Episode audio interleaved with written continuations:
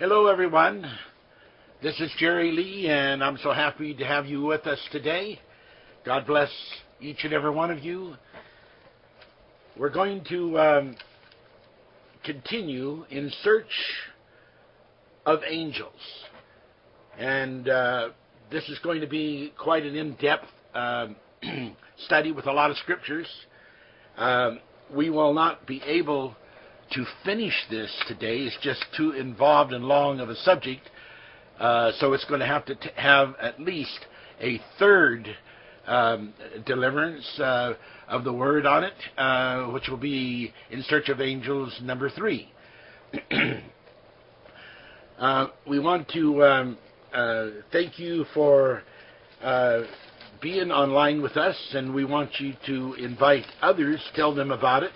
Uh, we don't have a big advertising program going on this, but uh, there would be an awful lot of people out there that would love to be able to listen in on uh, this type of a word, and you would be probably amazed if you really knew how many people, a very large number of people, I'm, sure, would be very, very interested to hear the type of teachings such as what we've done today. Now, you will hear scriptures used that are not normally used. They're Bible, of course, but they're not normally used because people don't know how to apply them in general. Uh, let's look at uh, Philippians 3:13 through 15. okay, here it goes. This is what it says. Brethren, I count not myself to have apprehended. But this one thing I do, forgetting those things which are behind, and reaching forth unto those things which are before. And I want to comment every time I read a scripture, because there's just so much. One of the things that is necessary for the people that are going to get into this destinata revelation is they are going to need to be willing to forget and uh, and and uh, put some things behind them. They're going to have to put some things behind them that they have believed, that they have thought were 100% correct, and they're going to have to be willing to forget it and go on to uh, to what the next verse says. I press toward the mark for the prize of the high calling of God in Jesus Christ. Let us therefore, as many as be perfect, be thus minded. And if in and if in anything ye be otherwise minded, God shall reveal even this unto you. Now there are many stages of perfection, but when you reach a point uh, of a perfection in which you are uh, in total focus, uh, understanding a particular aspect of something, uh, that is that is what it's talking about.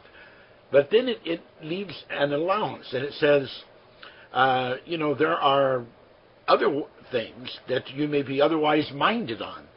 And it says, yeah, God shall reveal even those things to you.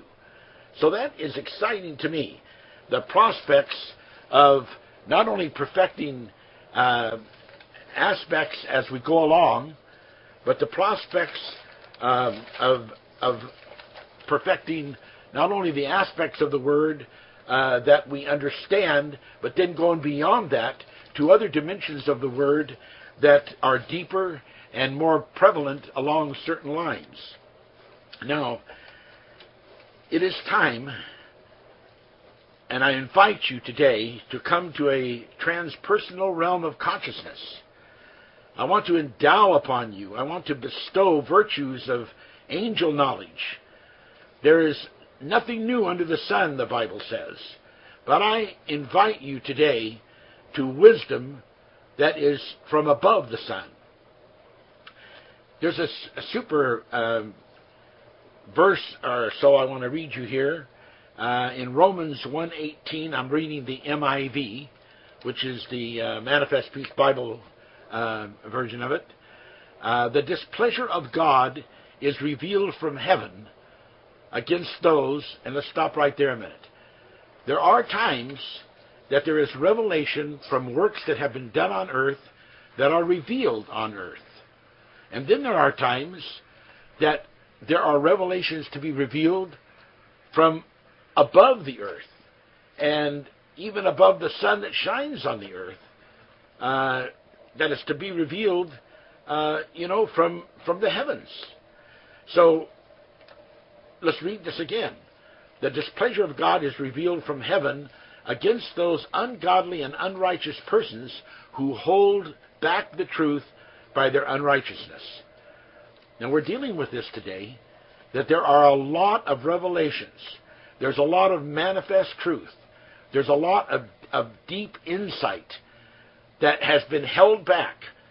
There are even those people that are in the uh, presentation of the word who have noticed these things, but have been afraid to mention them because of offending maybe uh, their particular denominational line uh, or crossing the uh, permittability of what their uh, particular doctrine uh, uh, allows. But I want you to know that that is not pleasing to God.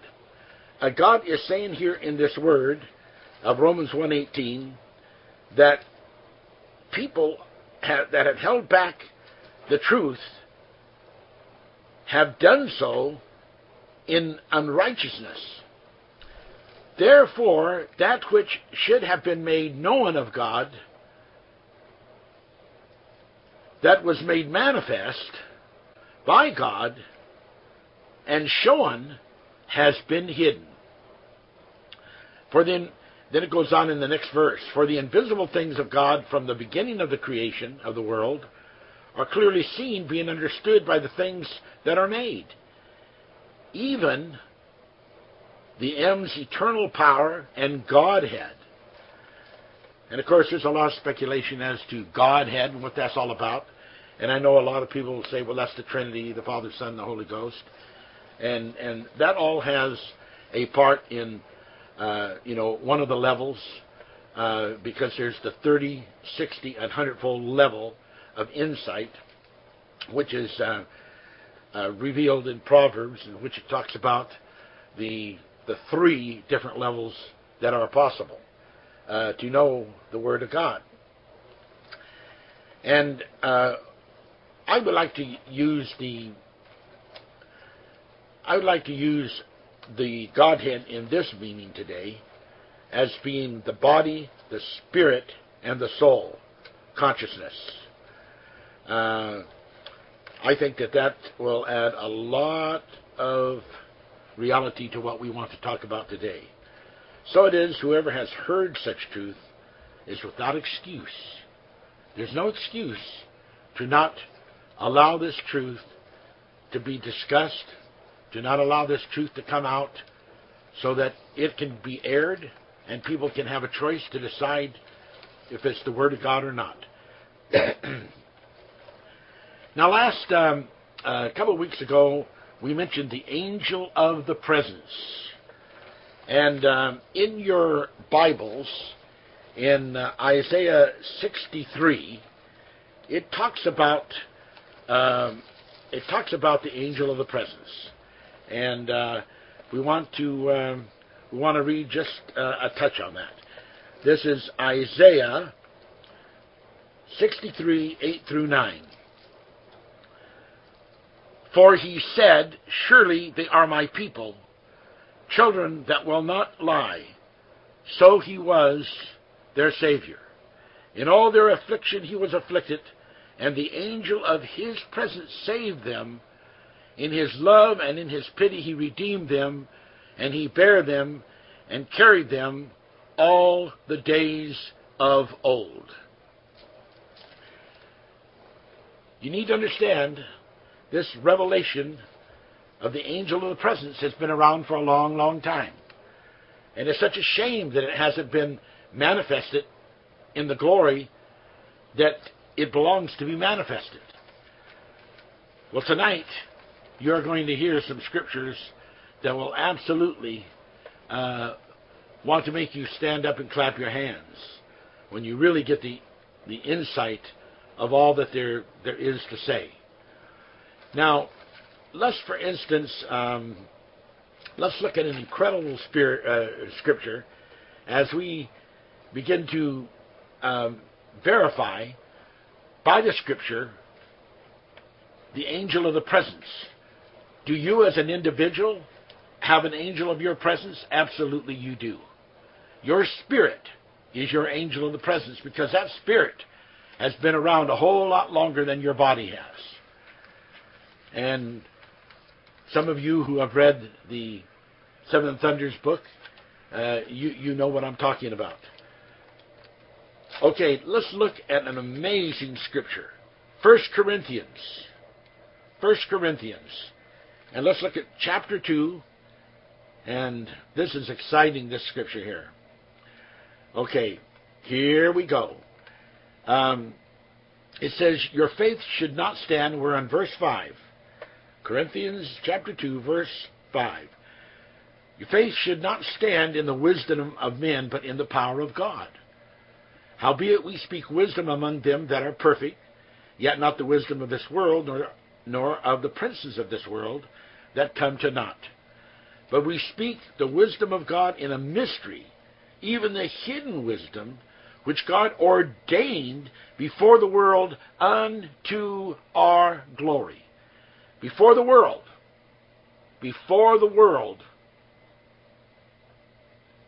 There was a hidden wisdom,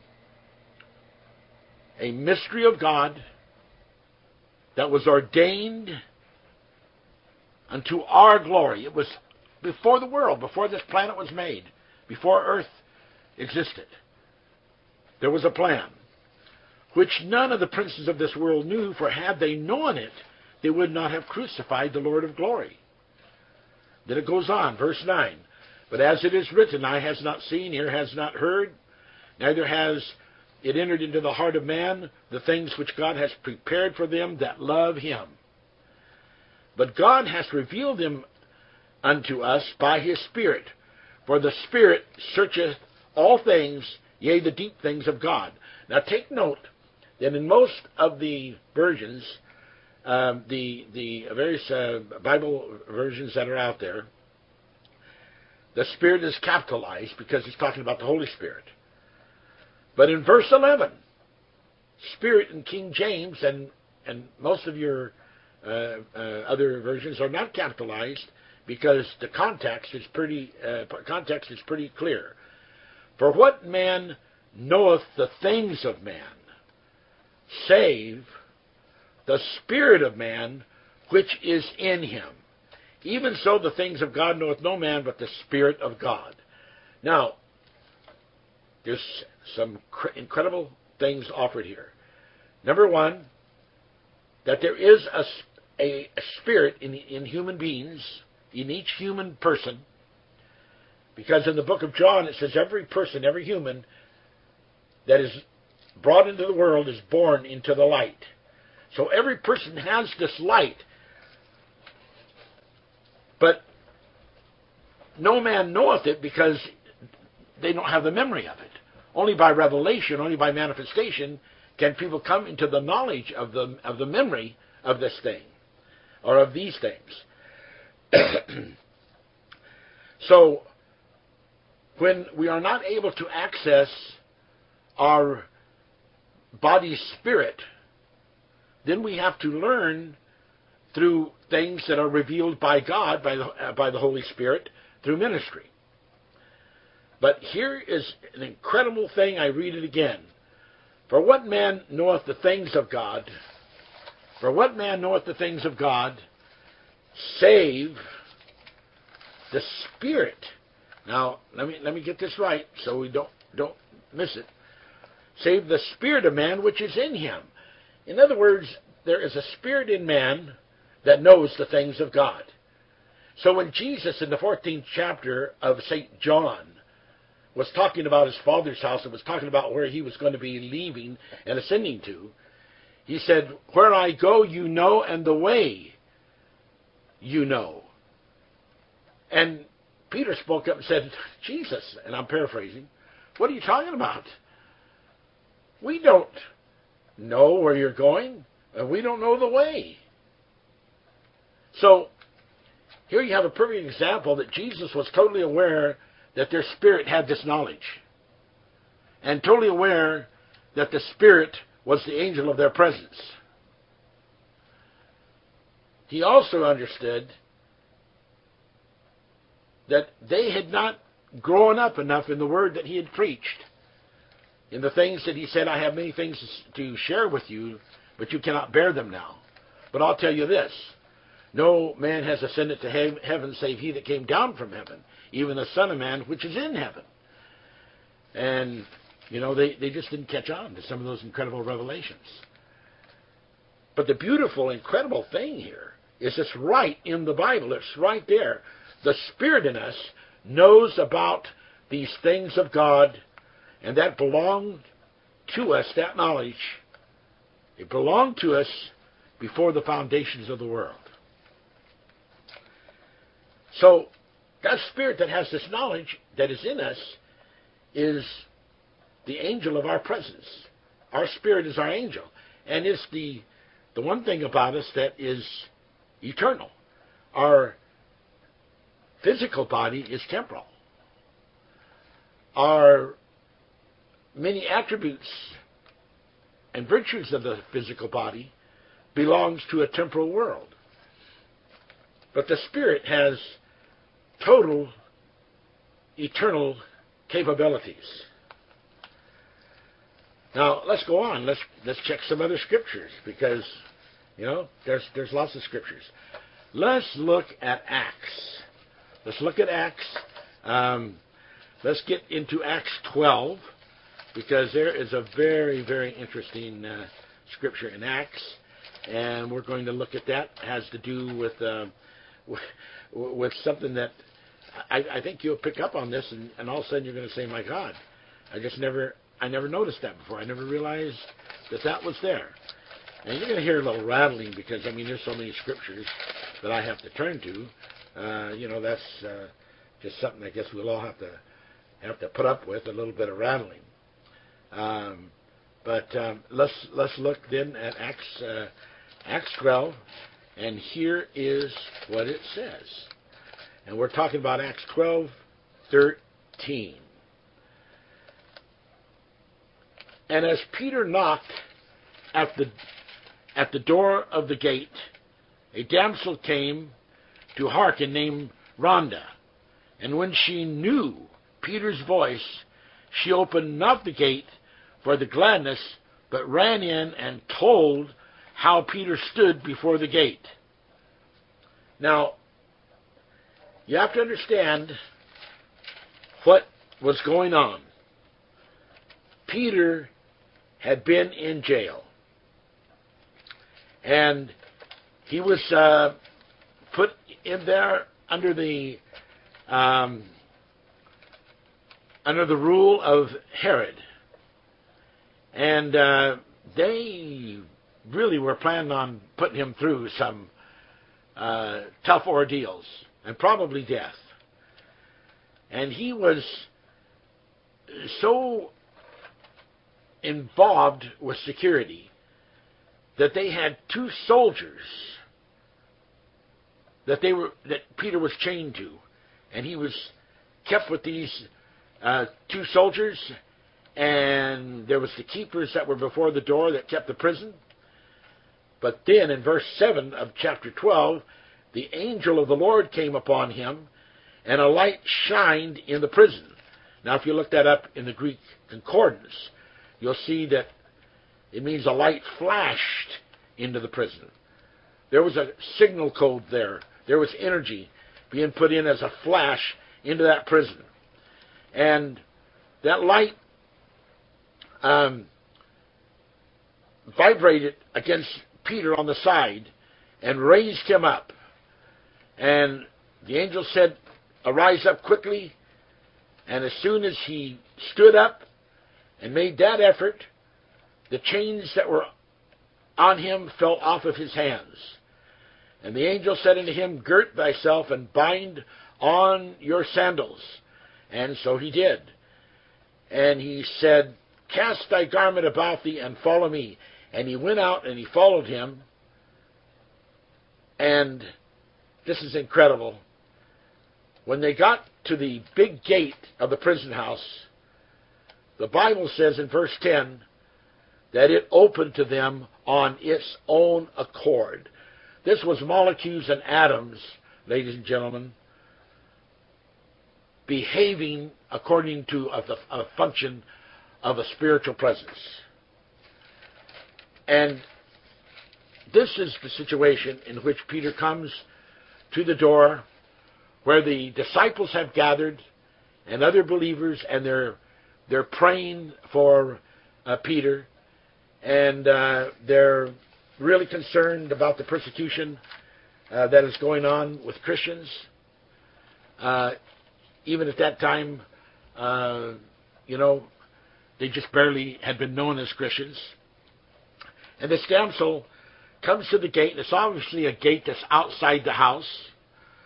And it must have been pretty solid piece because she could hear his voice and she recognized Peter's voice. Probably, you know how the wood or whatever it would be of those days would never be so tight that you couldn't sort of see through it. So I'm, I'm sure she not only recognized his voice, but she saw enough glimpse that she knew, yes, that's Peter. And she runs in and she tells the disciples, and the disciples, they just say, "You don't know what you're talking about. You're you're just having some kind of a vision. You're just you're off the base of reality." Uh, Peter is in a tight bond in prison, and he's under Herod's close scrutiny. There's no way that he can get out.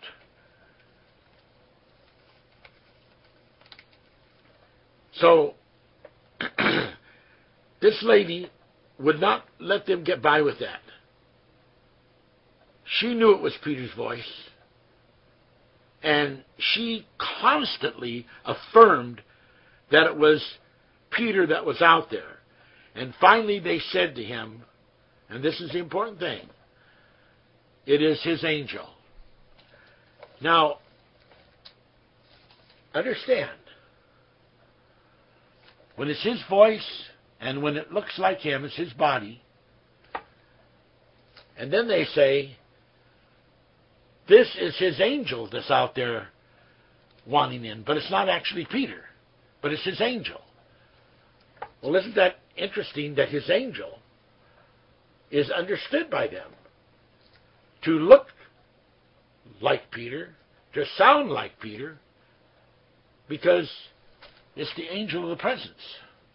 In just a bleep of time,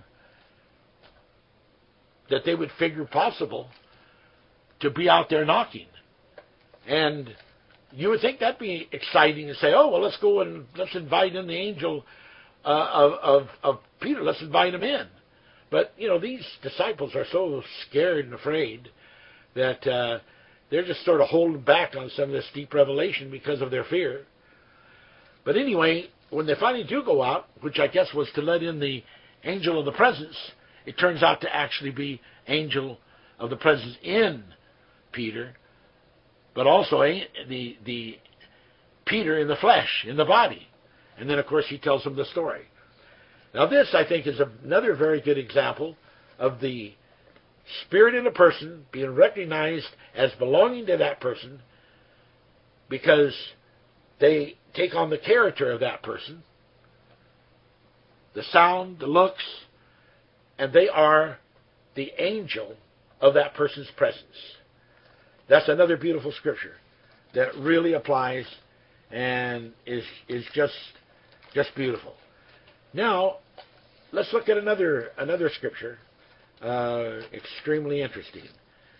Turn with me to um, the book of Hebrews, book of Hebrews um, 1 7 Hebrews 1 7. Okay? So this is very interesting and this should really this should do a job for you because you know this the word of God speaking in a marvelous scriptural way. Okay. Now got several um, several Bibles here uh, because we've got so many scriptures, and I just have to make sure I picked up the right Bible. Oh, evidently, it's another one that I need.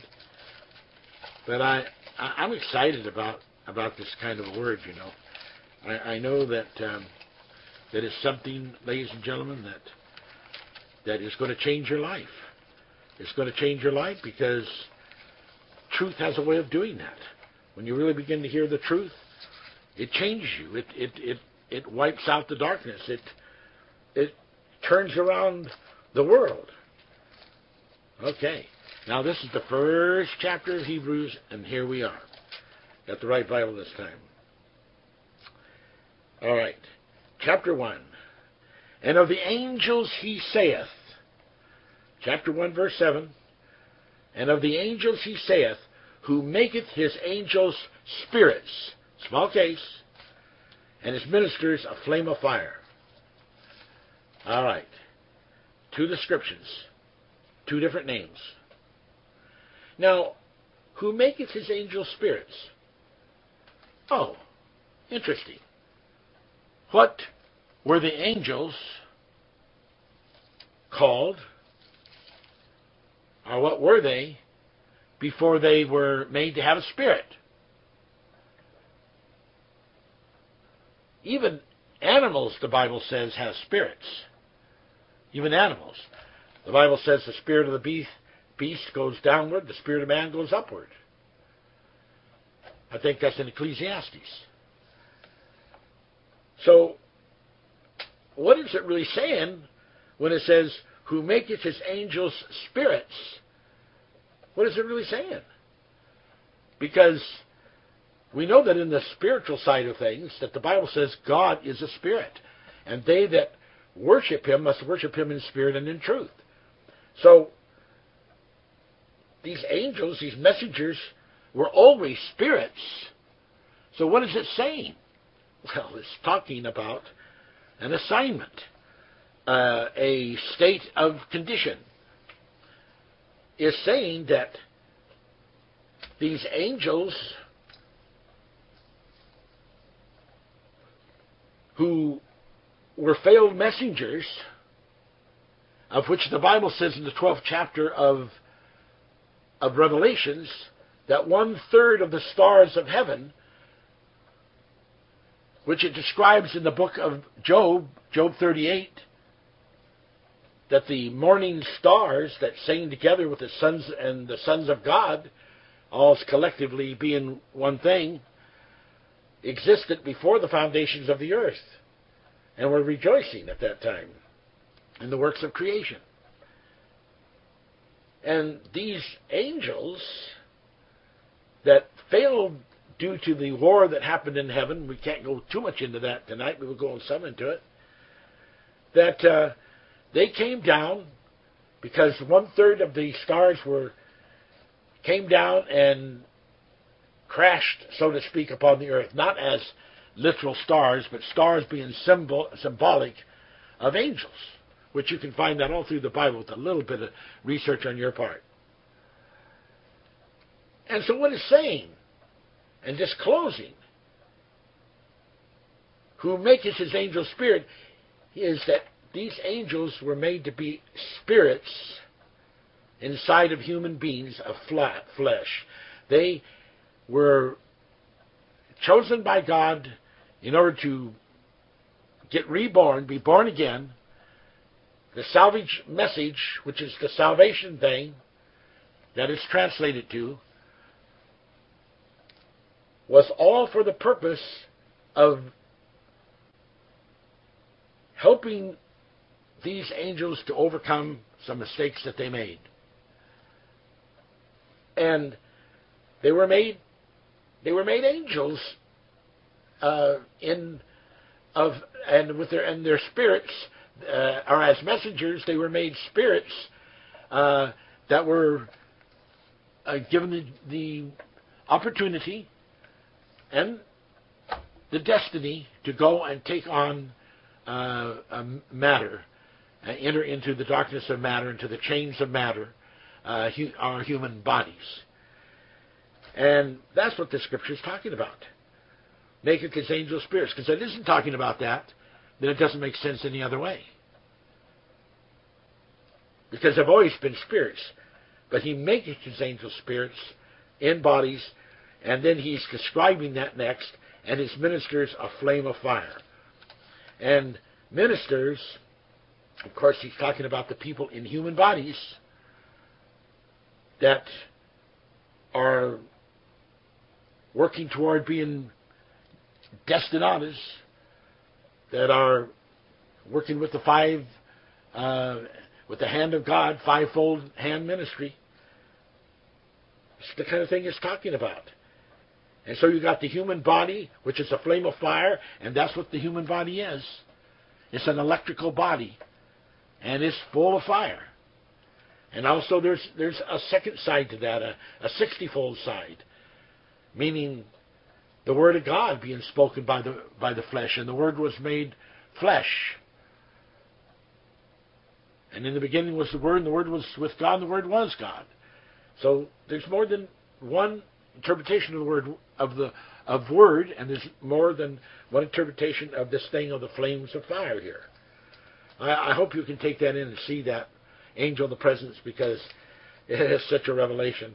It is such a thing. Hey, the angels, he saith, who were who were made spirits in put as spirits into bodies. Now, why can't we have? This recently was asked on one of the latest blogs that I did. Uh, um, there was recently asked, um, you know, if if this angel the presence is within us, and it's you know so powerful, knows so much, why does the human body, with all of its tendencies for sin and ignorance and, and mistakes, why does it uh, not have, you know, um, uh, why is there not more influence, let me say, of this angel within us? Why can we have these two situations that seem to be almost opposite together? And then I answered that by saying, well, the Bible says the spirit of the prophet is subject to the prophet. So the spirit, which is the angel of the presence, is made subject to the human body. And that is the subjection that is talking about. And the angels were made spirits. Angels were made spirits subjected to the human body. And only by an understanding and coming into the uh, allowance of giving consciousness and remembrance to the angel of the presence can we have an advantage of the knowledge that is already known by the angel of the presence.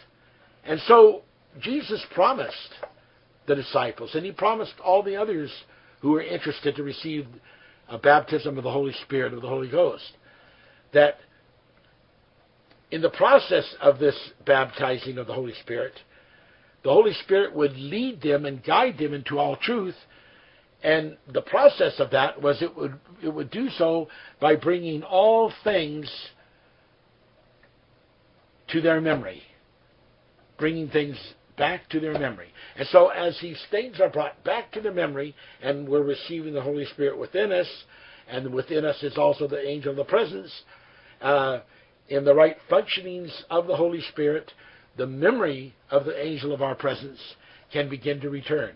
And the knowledge that is already there uh, is ours and belongs to us and always has been ours and always does, has belonged to us. All right. I hope you're doing okay with all this so far. There's another scripture, I'm not going to turn to it, but it says the same thing as the Hebrews 1 7, and it's Psalms 104 4. Now, we want to look at another scripture on this uh, in the book of Zechariah. So, if you can turn with me to the book of Zechariah, uh, there is a very interesting scripture there. And let's see if I'm in the right Bible here or not. Uh, possibly it's the other one. We'll get it all down though. Um, it's extremely um, a deep thought. It, I, I, I, don't say that it's just something simple, Simon, that you don't have to uh, put some real uh, heavy thought into. There is a lot of thought that's involved in you know coming to the understanding of of, of what that all means. Um, it, it is um, is no doubt uh, something that uh, that we're going to uh, have more and more of this revelation, and it's going to get deeper and deeper. And so the people that are listening are going to have to come to the point that uh, they, you know, that that they have gone beyond uh, just playing around. They're going to have to get really, really serious. They're going to have to study the Word to show themselves approved, a workman that needeth not to be in, in. A workman that needeth not to be ashamed. That that is absolutely part of the revelation of of the Word of God, and that God is asking of us. Okay, now let's look in in, in uh, Zechariah chapter one and uh, verse thirteen. Now, this is a very, very deep uh, revelation, and I don't think I'll get into the revelation of the myrtle trees, but in this uh, revelation, uh, starting in verse 9, then I said, O my Lord, what are these? And the angel that talked with me said unto me, I will show thee what these be. And the, and the man that stood among the myrtle trees answered and said, These are they whom the Lord hath sent to walk to and fro through the earth. Now, there's many, many interesting things in this revelation, and there's a total meaning to what myrtle trees mean. But uh, you know, I don't think we have the time to get into that today. But this um, angel and this man who's in the middle of the myrtle trees, is all very, very interesting. And he's attached to those that are walking to and fro. Was it's very interesting that that is one of the titles that is mentioned about Satan goes about as a roaring lion. Also, it also mentions about you know the spirits walking to and fro the earth. That is something that the spirits do, whether they're good spirits or bad spirits. Evil spirits try to possess human beings. And there's a definite reason why they do, uh, which eventually we'll maybe get to talk about that. But there's definitely a reason why the good spirits that fill are, are uh, in possession is for the works of salvage. That's the, that's what they have to go through. They have to find themselves. They have to dis- rediscover the angel of presence, who they are. And um, in this case here, is you know, uh, in just the in the translation, uh, when it says, "And the angel," uh, in verse fourteen, so the angel that communed with me saith unto me.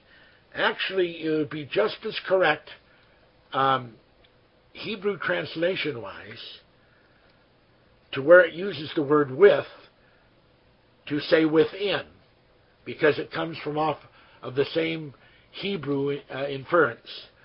So the angel that communed within me said unto me, Cry thou, saying, Thus saith the Lord of hosts. This angel within me knows about the Lord of hosts, knows who the Lord of hosts is, knows that the Lord of hosts is is Yahweh, is is Jesus Christ. And it is so beautiful when you understand all the knowledge that is available by the angel within you. Once you can release that angel within you, once you can set it free, it's got all this knowledge. And when they just take the option because they don't understand the revelation, and they just take the option, which there is a lot of versatility in the Hebrew and Greek and even English languages, you can go different ways with it.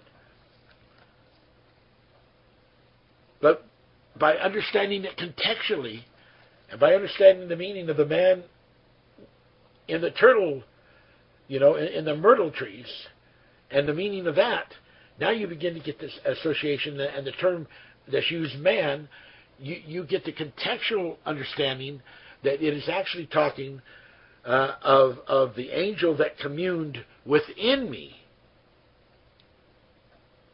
And that is such a difference. And so very, very, very important. Okay. Now, if you want to refer to a little information on that, you can look at Strong's 1696 in the Hebrew uh, Dictionary Concordance. Okay, um, let's um, let's talk about something else. Uh, this one here is very interesting. Let's talk about the angel of Christ's presence. We read it uh, to you in Isaiah 63, 8 through 9, about that the angel of his presence saved him. Let's understand really who the angel of Christ's presence is. If you look at Strong's uh, concordance, Hebrew concordance, around the 222, and then there's other numbers close to that, that talk about uh, names that have that are relative. Uh, if you look at, um, at at this, you will find that there is a name called Uriel. That's U-R-I-E-L. Now Uriel, um, in many ancient writings and books, is uh, an angel, an angel of light.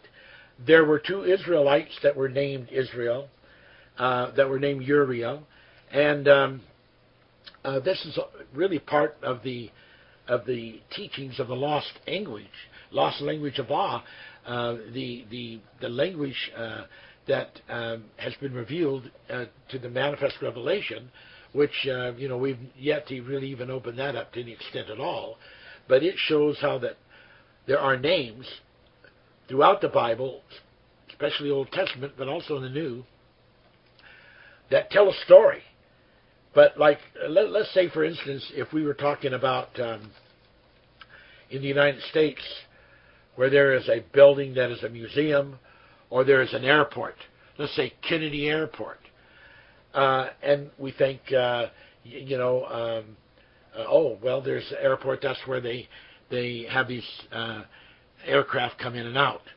But the fact that the airport has the name Kennedy has an additional story to it if you just know it. And it's about a man that, who is a human, but not just any human. He was the president of the United States at one time, and then he was assassinated. So there's a whole interesting story about Kennedy the Airport when you take it back in the lost language of its meaning. In that particular case, it's not a lost language. But in other cases in the Old Bi- uh, Testament, in the old part of the, of the Bible, there are many words there that that were named of rivers, of mountains, of lands, of people that actually refer to stories, that actually refer to revelation and insight. And so the revealing of that insight by having just a particle of the truth and having that particle of truth manifest it allows a person to know a story that otherwise would be lost. And that is what the manifest has done with a lot of text that has been lost by uh, being able to bring to life again through the various names that were given to people, nations, lands, mountains, rivers, streams, be able to bring forth what the real meaning of that was. So that name, which is an incredible name, Uriel, uh, which means um, angel of light, uh, you know that that is an exciting thing. When you look at some of the other names that are relative to it, they're a part of that name, uh, a part of that root. Um, um, Uriah, uh, which is equal to meaning uh, uh, uh, Urijah, uh, Urijah, or Uriah, um, it becomes very, very, very important to understand some of the names. Um, it's the angel of the flame. Um, it's the uh, angel of of remembrance, or it means Yahweh remembers, or Yahweh remembers. Uh, it is the name of, of, it's the name of, of Yahweh of Yahweh Yahweh, and uh, because it is the name of the angel. So when Jesus says, "I am the light of the world," he's revealing the angel of his presence and and and the real eternal within himself person that he is. And it's a beautiful, wonderful revelation when you begin to come into into all those things that that are part of, of the deep insight that God has uh, revealed. Even when you look at the Urim and Thummim, that word Urim is associated with, you know, Uriel and uh, Urijah and Uriah. And um, the high priest would wear the stone of the Urim and the Thummim over his heart. And it also, those stones meant perfection of lights. So we can see the connection is so beautiful, going all the way back to the Old Testament and forward into the New. The angel of his presence, Uriel. I know there's other stories in the book of Enoch, other stories about the angel Uriel. You have to remember a lot of those things, the way they're given uh, when they are in the original text, uh, are just uh, sometimes parables or visions. And they have to be properly interpreted, just like the Bible, for a person to really know uh, if you're if you're revealing something that's in context, not only within those books, but in context to the Bible. Because if something is not in context to the Bible, then there's a lot of question in my mind. What are you going to base fact on? Excuse me. Okay, let's go on. Wow, there's so much. So, our body is a compound being. We have a body, and we have a spirit, and we have a soul. Now, the body also uh, claims for being a soul, uh, small s, O U L.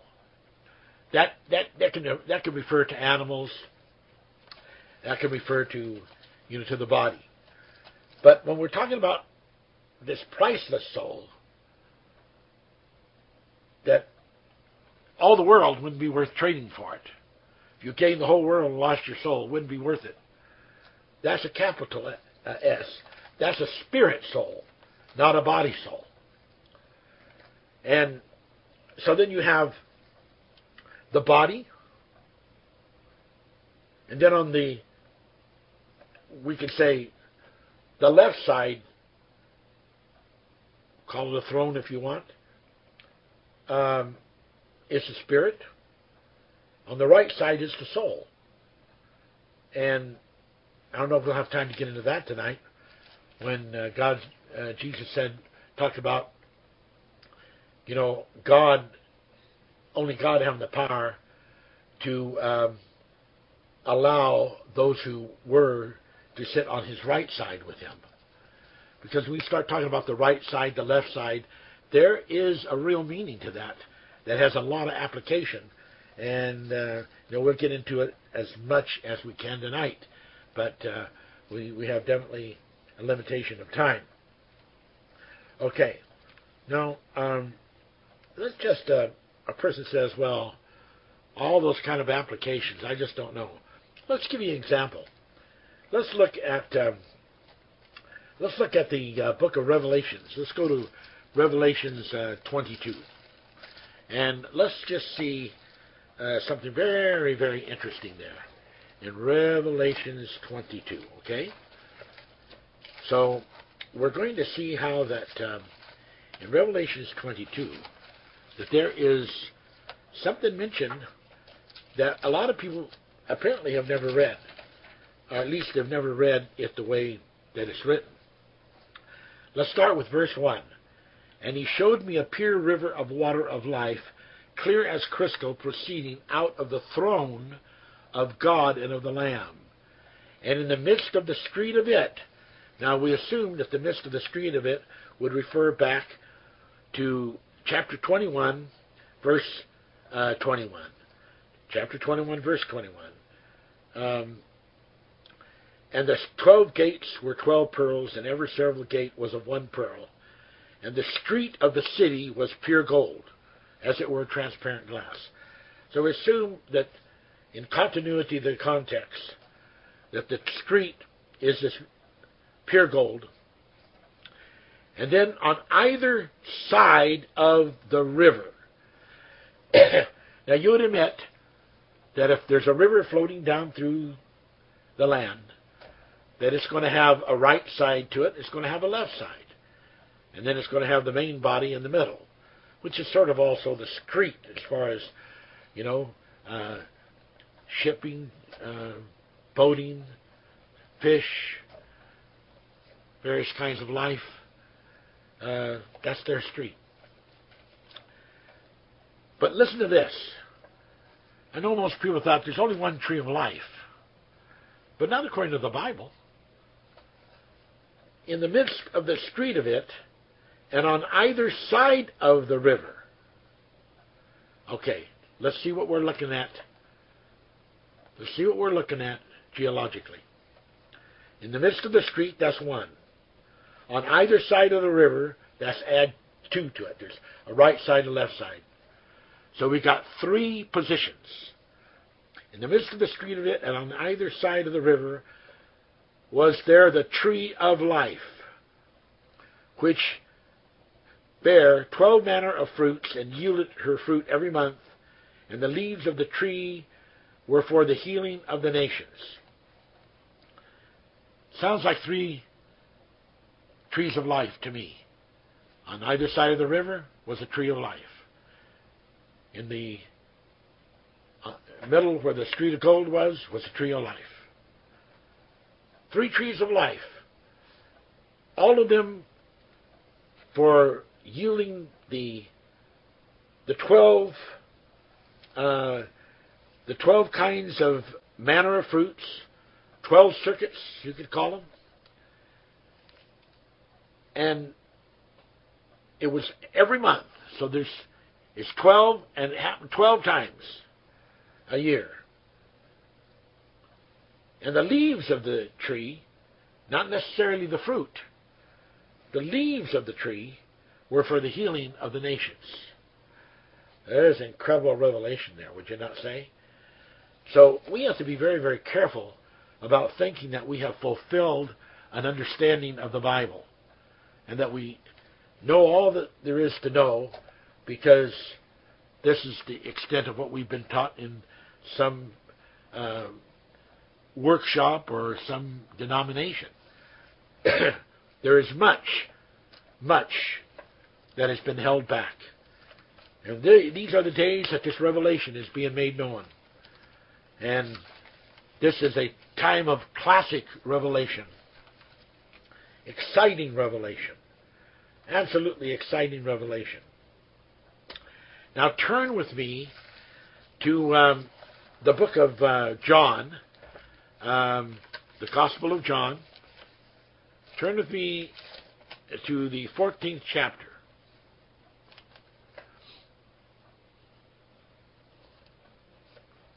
We made a reference to this earlier. We're going to do some more referencing. Let not your heart be troubled. You believe in God, believe also in me. In my Father's house are many mansions. If it were not so, I would have told you. I go to prepare a place for you. Now, if he's talking about, as most people think, the heaven of heavens, which we call in the manifest the first domain, then it's quite a revelation that at this late time in earth, which is not late, late, but it's still been a lot of a living and dying going on, that there is still not a place prepared for the living and the dying and that it has to yet be done. I go to prepare a place for you. I can't stay around. I have to go back. Because I have to prepare a place for you. And if I go and prepare a place for you, I will come again and receive you to myself, that where I am, there you may be also. I'm going to prepare a place for you. And when I come back, I'll come back and I'll get you, and I'll take you with me to the place that I have prepared for you. That's interesting, isn't it? Because that that means that's not talking about Earth. Someone says, "Yeah, well, what about the thousand-year millennium? What about it? A thousand years is not that long. It's not forever. Sure, there's a period of time. And and who really knows what the thousand years mean? Thousand actually is the a very important uh, letter in the uh, Hebrew alphabet, and uh, it's also the number of of Jesus Christ. But we're not going to get on that subject tonight. I don't believe. But he's going to go away and prepare a place, come back and get his people, and he's going to take them to a place where he's prepared. And he says, I want you to be where I'm going to be. And whether I go, you know. And the way you know. And Thomas, it was Thomas rather than Peter that said unto him, Lord, we know not whither thou goest, and how can we know the way? Jesus said, I am the way, the truth, and the life. No man can come into the Father but by me. But I want you to begin to see these things in the Word of God. The, the Bible is full of this. There are dozens and dozens and hundreds of scriptures that have not been unfolded.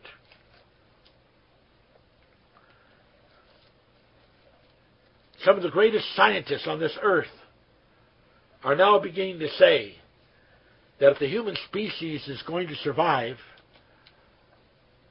and they're talking not necessarily by 10 or 15 or 100 years from now, they're talking in the ultimacy of time that there sooner or later are going to there's going to come disasters upon the earth just as a result of natural consequences.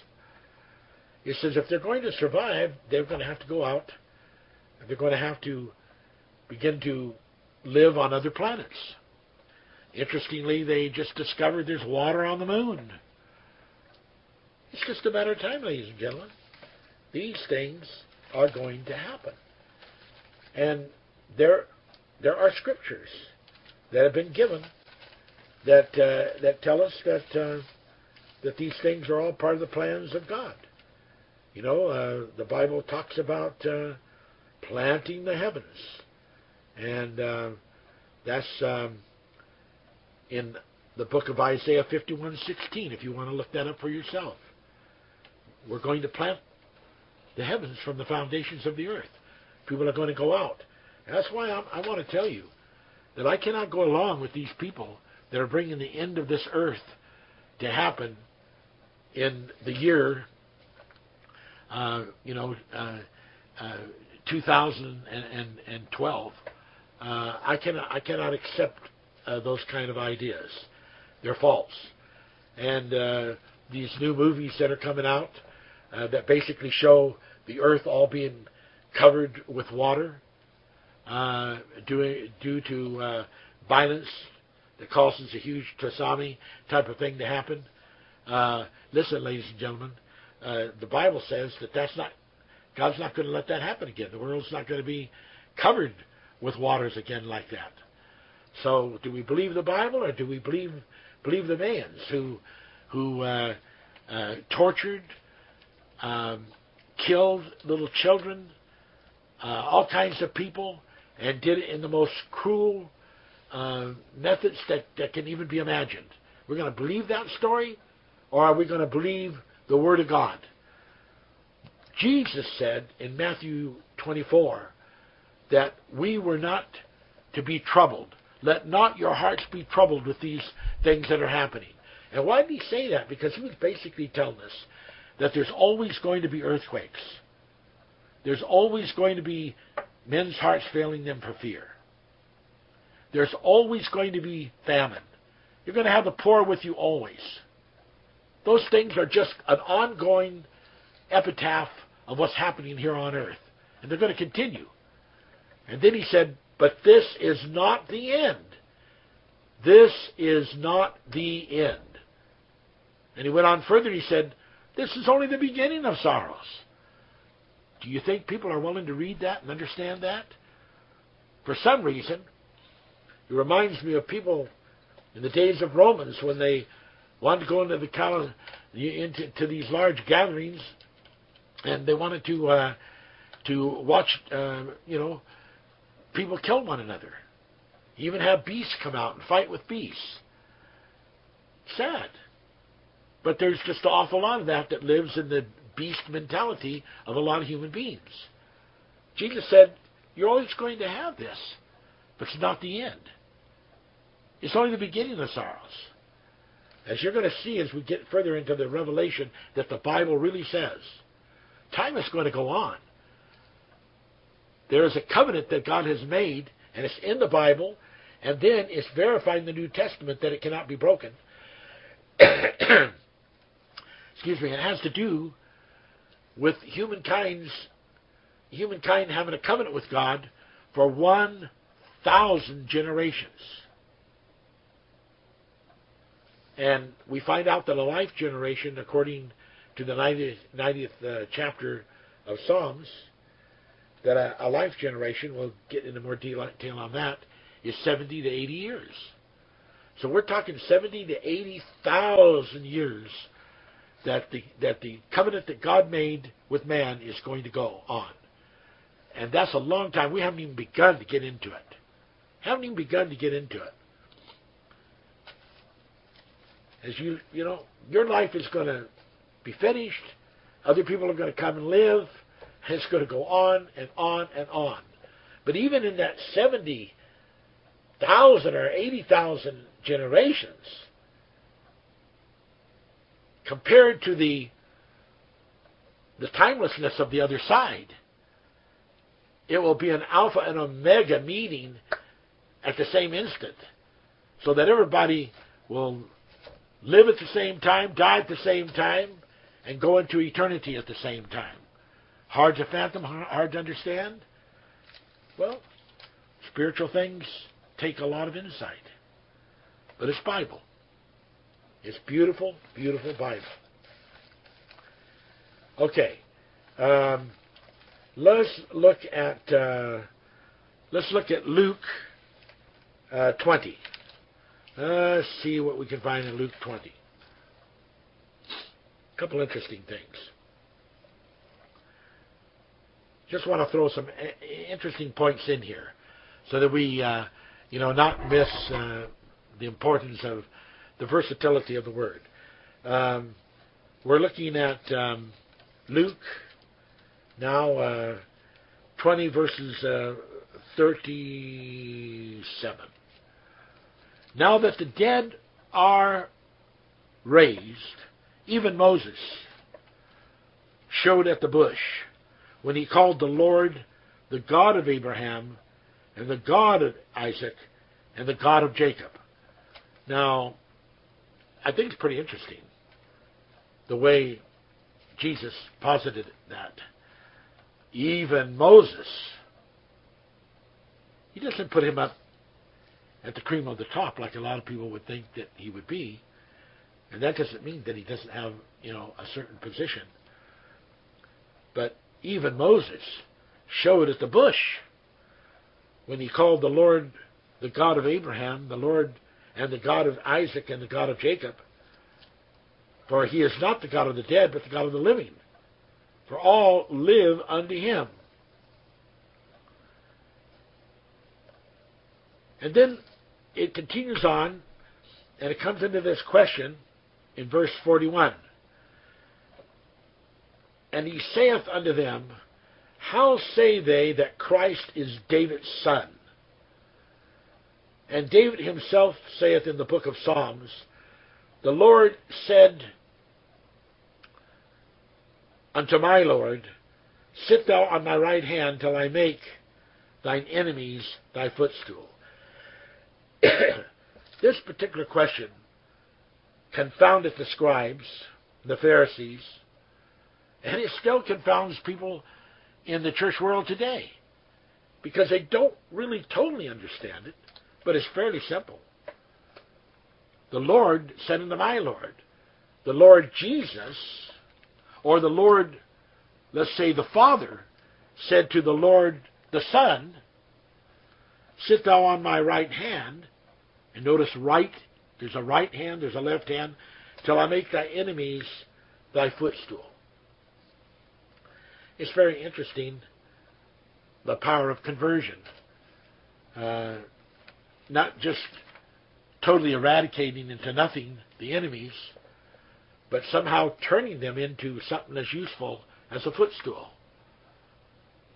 And God, the Lord, the Father, is saying, I'm going to do this.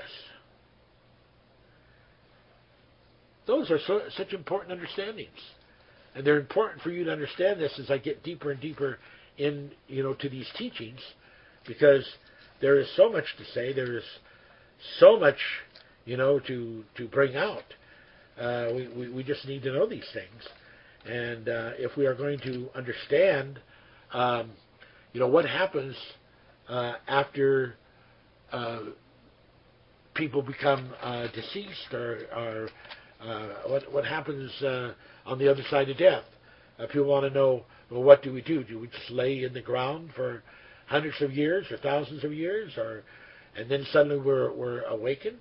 Well, we're going to talk about all that because you need to know that in order to know the full story of In Search of Angels, because that's what we're about. In Search of Angels, uh, talking about the angel of the presence. That's certainly an important part of our search because now we're in search of angels. We're not just talking about the cherubims and seraphims and, and other angels out there. We're suddenly being made aware that every person has within their own uh, uh, person uh, an angel of, the, of, of spirit that's within, and that is the angel of of uh, their presence. And that is so important to know because as I read the scriptures to you, these angels, which are our spirits, have divine knowledge. That they, this, our spirits existed before the foundations of the world, and I've given you scriptures on that. And it has this knowledge. It's only that this state of amnesia that we are in, uh, which uh, the Bible calls this, you know, uh, the land of forgetfulness. It's only that state of amnesia that we are in that holds us back from being able to um, to understand all of the uh, wonderful revelations that could be coming from the angel of our presence once that could be released. All right. Okay, let's uh, let's go on here. Um, some uh, really really neat stuff that we want to keep talking about because it just is almost uh, no end to uh, the wonderful things that can be revealed. Now in Luke, um, in Luke 19. Um, I want to read something. And uh, I think that that is very interesting.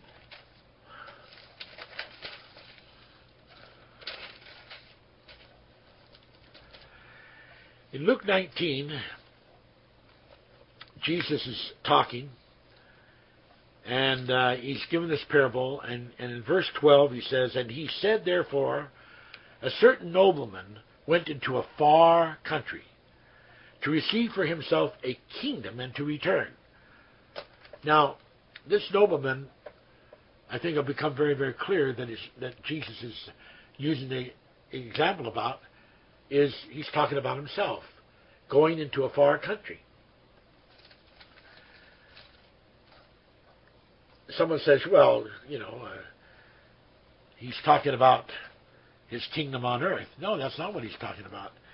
You know, Jesus said that my kingdom is not of this world. if my kingdom were, were of this world, my servants would fight right now while I'm on this earth, would fight for me to be put into the in, into the kingship. That's what he says right in the Bible. You can find that. Look it up. Get your concordance. Says, This is not my my kingdom. But Bible, but people will say, yeah, but Jesus said in prayer, I think it's the sixth chapter of, of Matthew, to pray, Thy kingdom come, Thy will be done. Yeah. What does that mean? What does that mean?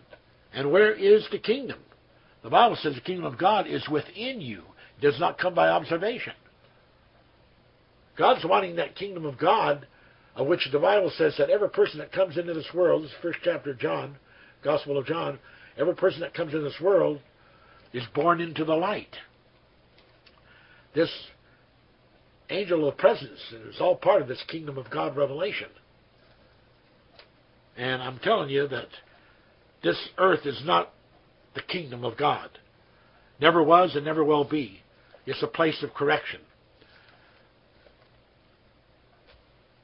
A certain nobleman went into a far country to receive for himself a kingdom and to return. And he called ten servants and delivered them ten pounds and said unto them, Occupy till I come. So obviously, this far country is not where these people who are told to occupy till I come. They have been given a job wherever it is that they are. But there's a far country of which the Bible says in the 14th chapter of John that I'm going away. I'm going to the Father's house. I'm going to prepare a place for you to come. It's a far country. But in the meanwhile, here on this planet where Jesus was as a nobleman,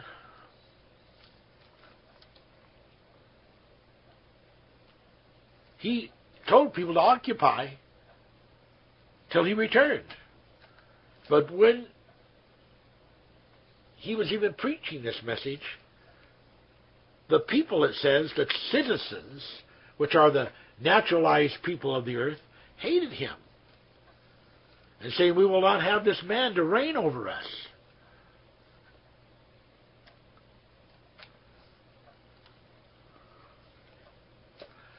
And then it goes on with the story of, the, of you know, the talents and what people had done with it, what they had gained and not gained.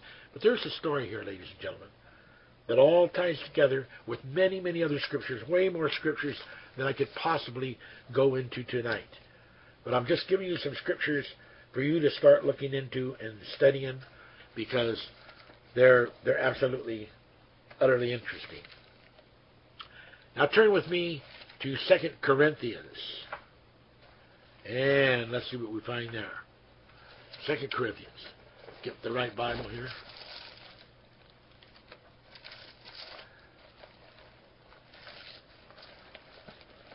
And turn with me, if you would, to, to chapter 5,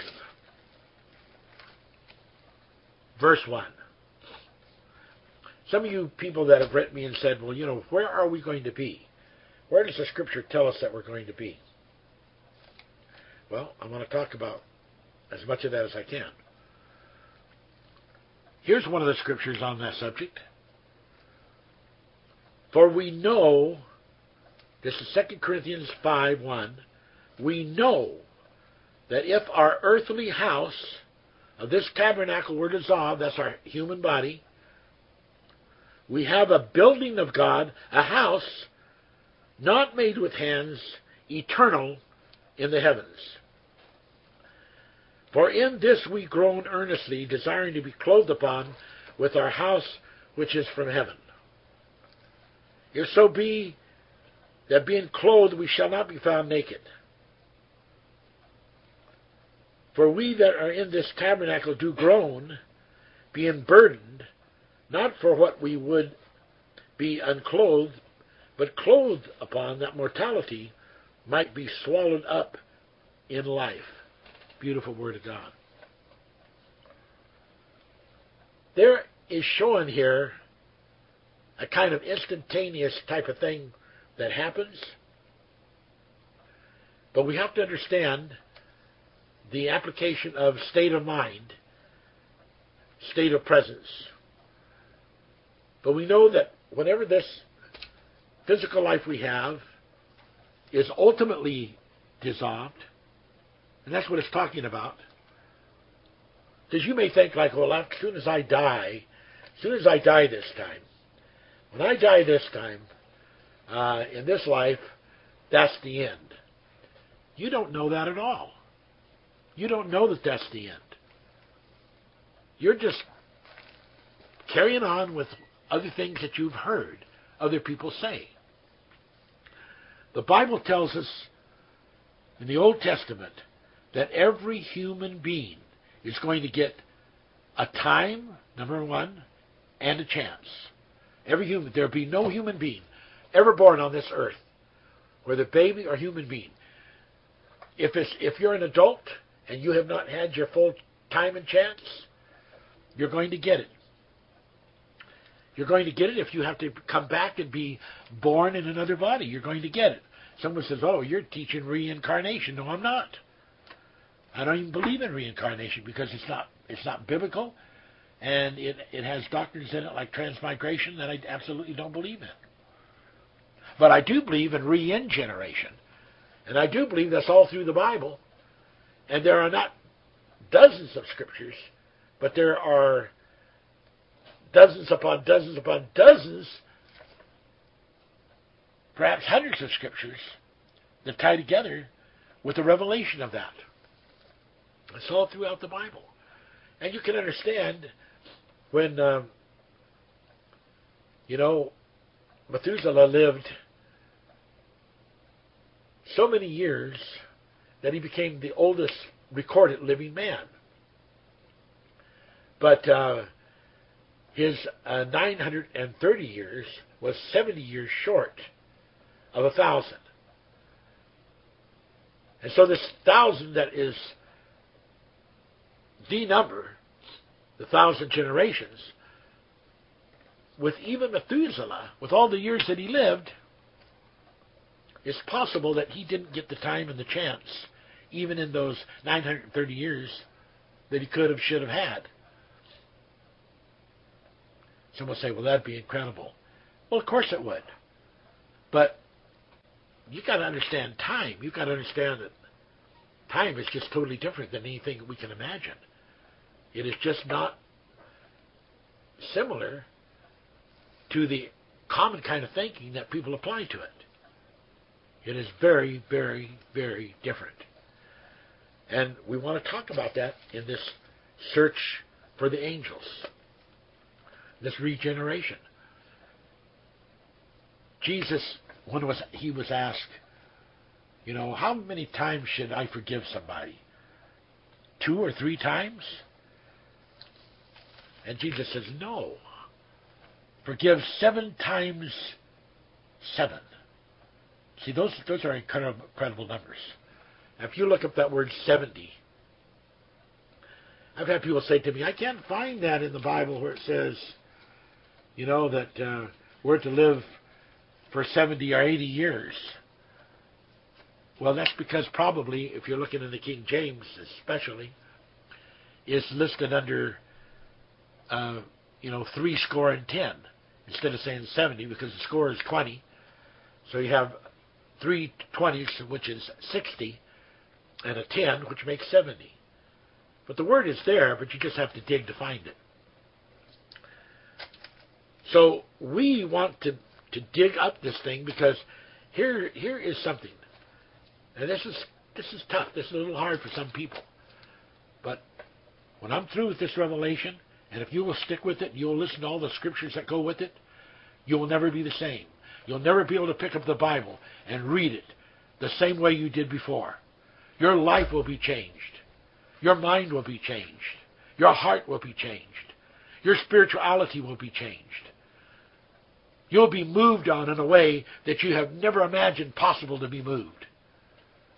Because this Word of God, when it comes alive, it becomes so dazzling I've had people, lots of people tell me that when they, begin to get into this revelation, that, and some of the manifest books that we have published, they see light sparkling off the page. They see and fe- they feel warm spots. Well, I, I felt the same thing with the Bible.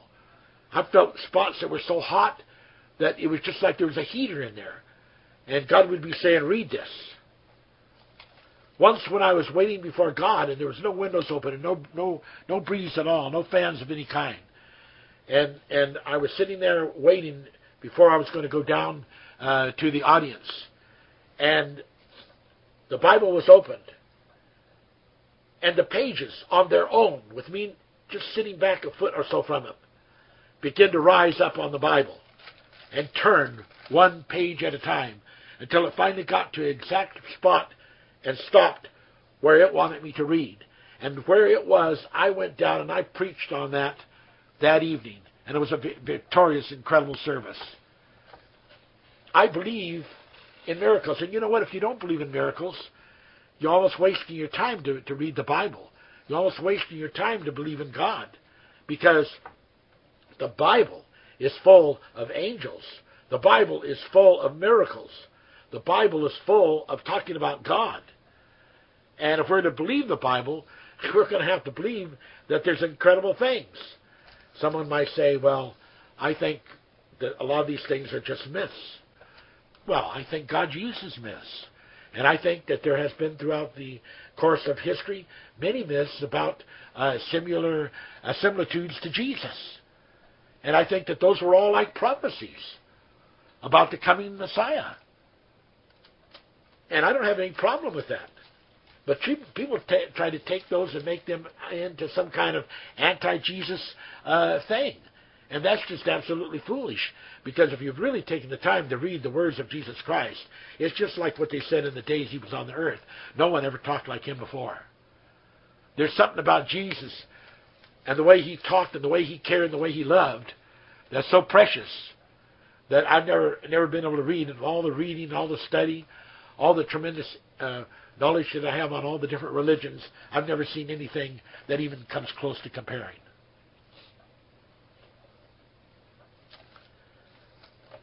So I want to encourage you with this word that we are speaking on tonight because it is just absolutely credible. Now, I'm going to tell you a couple things, and I don't want to blow you away, but there is so much. You know, there the Bible talks about Abraham's bosom. I'll read a scripture about that after a while. And it talks about Lazarus going to Abraham's bosom. And then this bad person going to another place. They called it hell. A lot of their terminologies, how they applied hell, is not correct. But we'll talk about that uh, later also, because they used hell one time in the book of Peter for the word Tartaru, which had nothing to do with Hades, but had to do with the human body and the chains of darkness that it is. Anyway, let's let's go on now that we've talked on some of these incredible things, and it's just so absolutely exciting. I'm going to take you somewhere that may uh, have a maybe you know not simple for you to follow follow into, but please do not judge it. Do not jump the gun on it. What I want to tell you is that we are in this universe, and we're not just stuck in a little corner of it because that's all that are that we as humans and as as as uh, uh, angels of the presence uh, uh, were to ever experience. Anyone that's caught up into that uh, kind of thought is caught up into total limitations. Because I'm telling you that science is advancing, spirituality is advancing, and we are going out into space and going out into the universe. And that's Bible. And I gave you the scripture a little while ago on it. and I'm going to tell you that when I was a little boy, I used to look up at the stars. But I especially was attracted to the dippers, the little dipper and the big dipper. And I knew there was something about them, but I didn't know what it was. But it's like there was something locked in my memory that I couldn't free. But I knew there was something. Well, there is what is called in the, the Little Dipper is also called Ursa Minor. U R S A minor, M I N O R, and there is a Gospel of the Stars, and I'm reading from this Gospel of the Stars. I'm reading from this Gospel of the Stars and sort of skipping through it. And uh, Ursa Minor has been called the Lesser Bear. But if you really go through the ancient, ancient history, you will soon discover that uh, that's not totally a correct uh, uh, symbolic or, or use, use name for it. Um, it. It has ancient, older names. And um, the Ursa Minor and the Ursa Major are divided by the dragon. This gigantic dragon, star dragon, that's literally shaped by stars in the heavens of our universe, separates Ursa Minor and Ursa Major. And the Father's house used to be located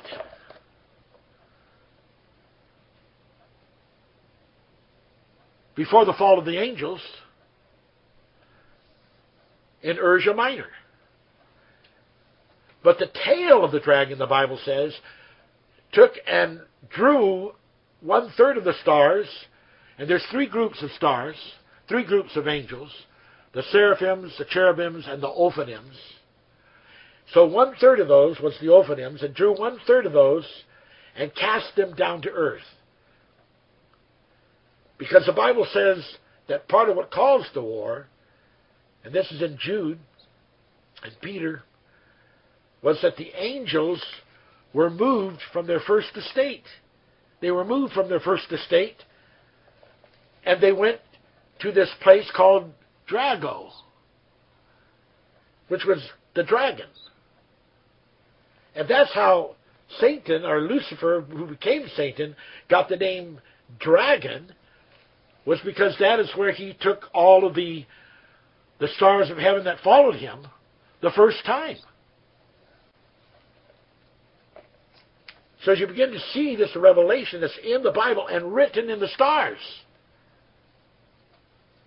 it's so absolutely astounding that this is greater than Star Trek. This is greater than Star Wars. I've got stories I could tell you that as great as Star Trek and Star Wars were, this revelation would make those ideas look like toys. And I'm talking about far advanced scientific revelations given by the Spirit of the angel of the presence.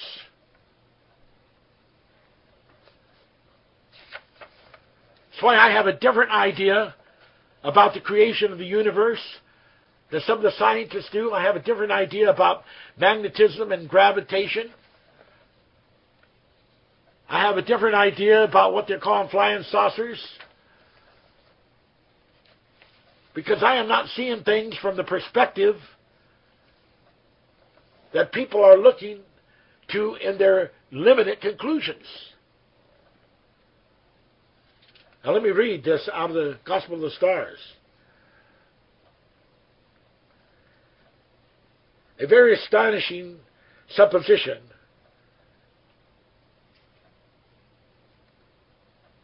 that would lead any astronomer, ancient or modern, to locate the pole star of heaven in an imaginary table, tale of a feeble little bear? no. The very idea is absurd. And such an absurdity that we may be sure the old prime evil astronomers are in no wise chargeable with it. The way in which Ursa Minor and Ursa Major have come to be called bears is perhaps from the fact that the ancient name of the principal star in the latter, uh, and Duba, as Dob is the word for bear. The Greeks took the name of that star as a meaning the bear. But the real meaning comes from a different word, a Hebrew word, dober, which means a fold.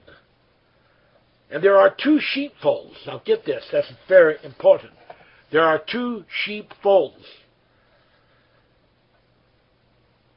One sheepfold, and you remember the river I told you about, the tree of life? You remember that? Remember how people think there's just one tree of life, and I showed you right out of the book of Revelations that there's actually, right there it says it, three trees of life.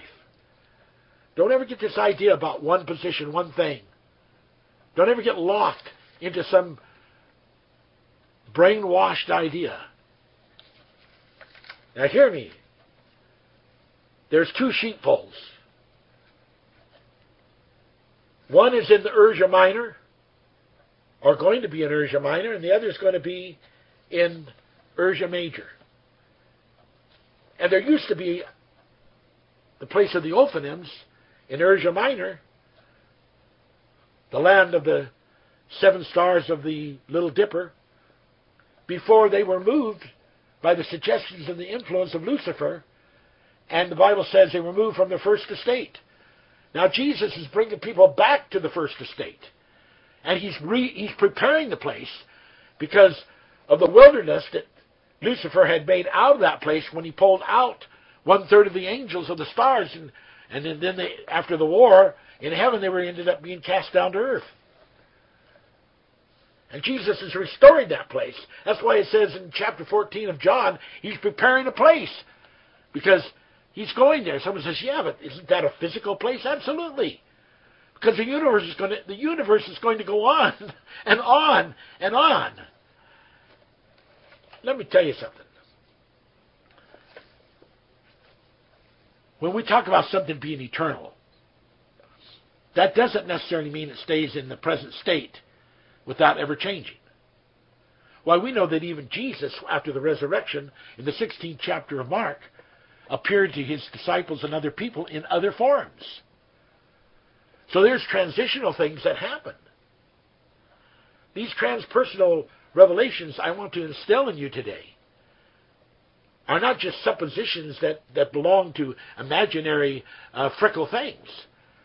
They, they belong to a deep, absolutely Bible revelation and to a revelation, ladies and gentlemen, that are written in the very stars that shine over your heads tonight if you are in the nighttime.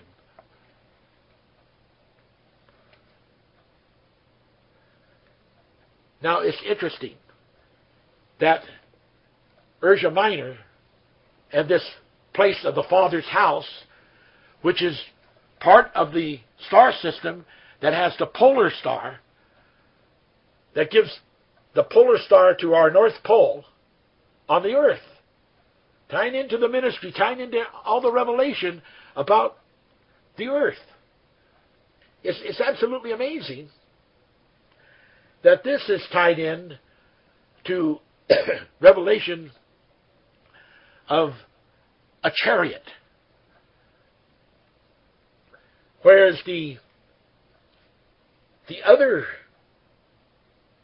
seven stars, the the big uh, larger group of stars uh, that that belong to Ursa Major, um, which is the large uh, Dipper, they're tied into Argo, the, the ship, the ship, like the ark. Now, here's what I want to share with you. Because here's the real story about what the UFOs are, and that's been an absolutely appropriate name, because that basically says, UFOs, we don't know what you are. I don't refer to them as UFOs because we know what they are. We know exactly what they are. We know what the Bible says they are. And we're not into the regular UFO group. We're into the Bible revelation of all these things. Now hang and hold here with me. Hang and hold. Because when the flood came upon the earth, there were eight people that were saved by the flood. by the waters because they were in the ark. But that wasn't the only people that were saved. Someone says, oh, God, come on now, where you come from? I'm coming from the Bible. I'm coming from the words of Jesus. I'm coming from what Jesus said. And what Jesus said was that as, as it was in the days of Noah, so would it be in the days of the coming of the Son of Man. and what would happen? Well, there would be two in the field, there would be two here, two there. One would be taken, the other would be left. And where would they go? The angels would be gathering them from the four corners of, of, of the earth, in the skies, to the meeting in the air. That's what it says is going to happen after the tribulation. But the incredible thing is that, the, that Jesus said, as it was in the days of Noah. So what that means is there was a similar situation in which people were evacuated, other than the eight people on the on the ark, were evacuated into the sky and were taken out of here. And who were those people? Those people were, now hear me, those people were the sons of Enoch. Enoch and his sons. Enoch, who was suddenly taken one day, disappeared. He was becoming familiarized with the Zis. And they were taken. Because Jesus said that they were. As it was in the days of Noah, so shall it be in the days of the coming, coming of the Son of Man. Two will be here, two will be there, two will be over here. One will be taken, the other will be left. Angels will come from the four corners of the earth. We'll take them up to the meeting in the air. That's all Bible, ladies and gentlemen. It's Bible. As it was, as it's going to be, it was. That's how. It's because it was that way before. And how was it that way before? It was that way before, ladies and gentlemen, because those people were taken up in the Zis, and they were taken to the planet, the Father's house, which we call not Art- Arturia, the star, but Artura, because of its coordinates to Artura, Arturia. So I don't want you to get that confused right now because there's a lot of astronomy stuff I'd have to show you. But that's not for now. But listen to me.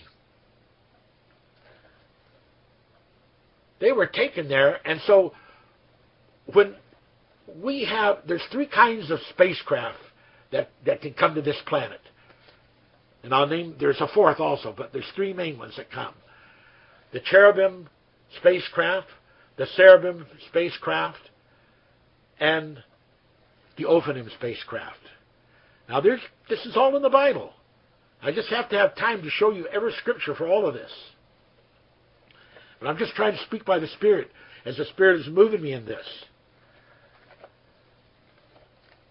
Now, here's the beautiful, incredible thing. Those people which are the sons of Enoch are humans. But those people that are of that family, they went to Artura, and they are on Artura now, and they live there, and they are way advanced of us who are on the earth, and they visit here. But most of the time, when these people, when people talk about these little small men with the big eyes and all that, those are are robotic type of, of creatures. And and some of them are you know are made with uh, you know with uh, fleshly bodies, and they are not the Arturians. They are not the, the sons of Enoch who come and visit here. Now, one day, and we don't know how many of these sometimes slip through, the Bible talks about the locusts in the book of Revelations being loosened. And one day, Lucifer, with he does not have this. He has what's called zaps. And one day they are going to come and, and there's going to be another war, another war in heaven.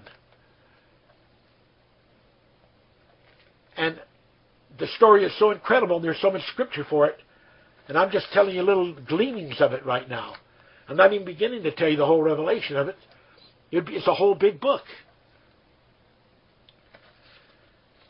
I know what I'm talking about because I've had this revelation of it. I, I could say more than even that, but it's not the time for me to say more than even that. But I want you to know that when the Lord told me many, many years ago, one day men will look into space and see their own face. It was talking about this thing with the the sons of Enoch that we will see. And the sons of Enoch are different. They are not underneath the covenant of, of Abraham. Because they left the earth before Abraham was even born.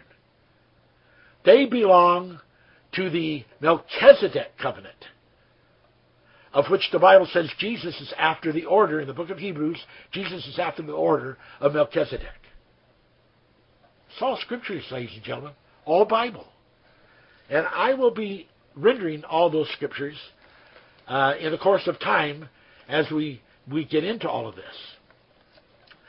Now, there are, are references to things like Paul when he mentioned that he was caught up into third paradise.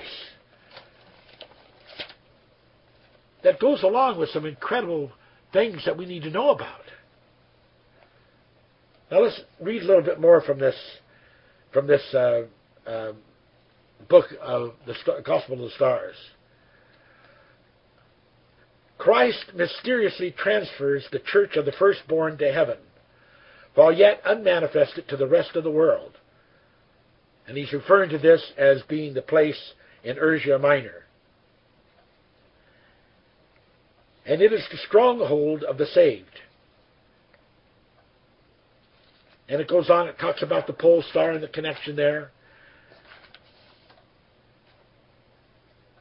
It talks about how that at one time the pole star was was part of the dragon star. Alpha Draconis.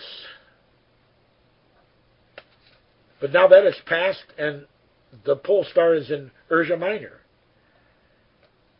And the church of the firstborn in heaven uh, is instated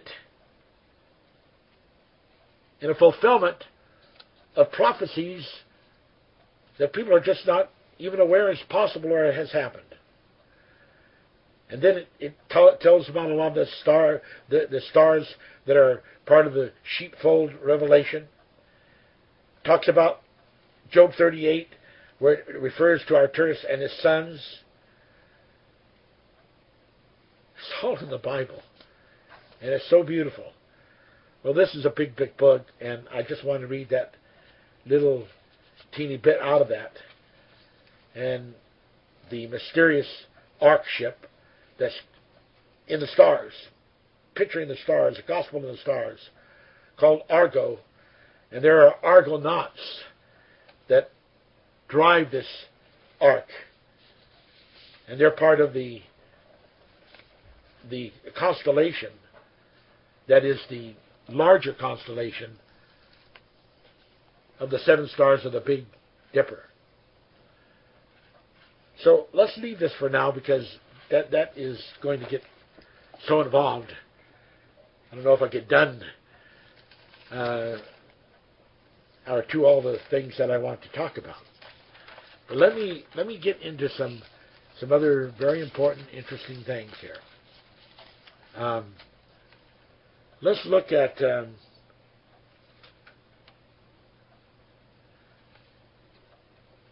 let's let's let's look at, at, in the in the Bible, um, and we just read to you out of the 14th chapter of uh, of John earlier.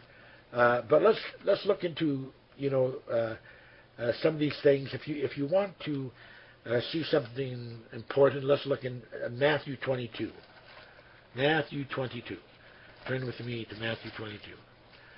And we want to just read there because uh, there is uh, some absolutely neat stuff that uh, just needs to be covered. Are you ready? Praise God. Thank you, Lord. Okay, here we go. Matthew uh, 22, verse 24. Here's what it says Master, Moses said, If a man die having no children, his brother shall marry his wife, and raise up seed unto his brother. Now there were seven brothers.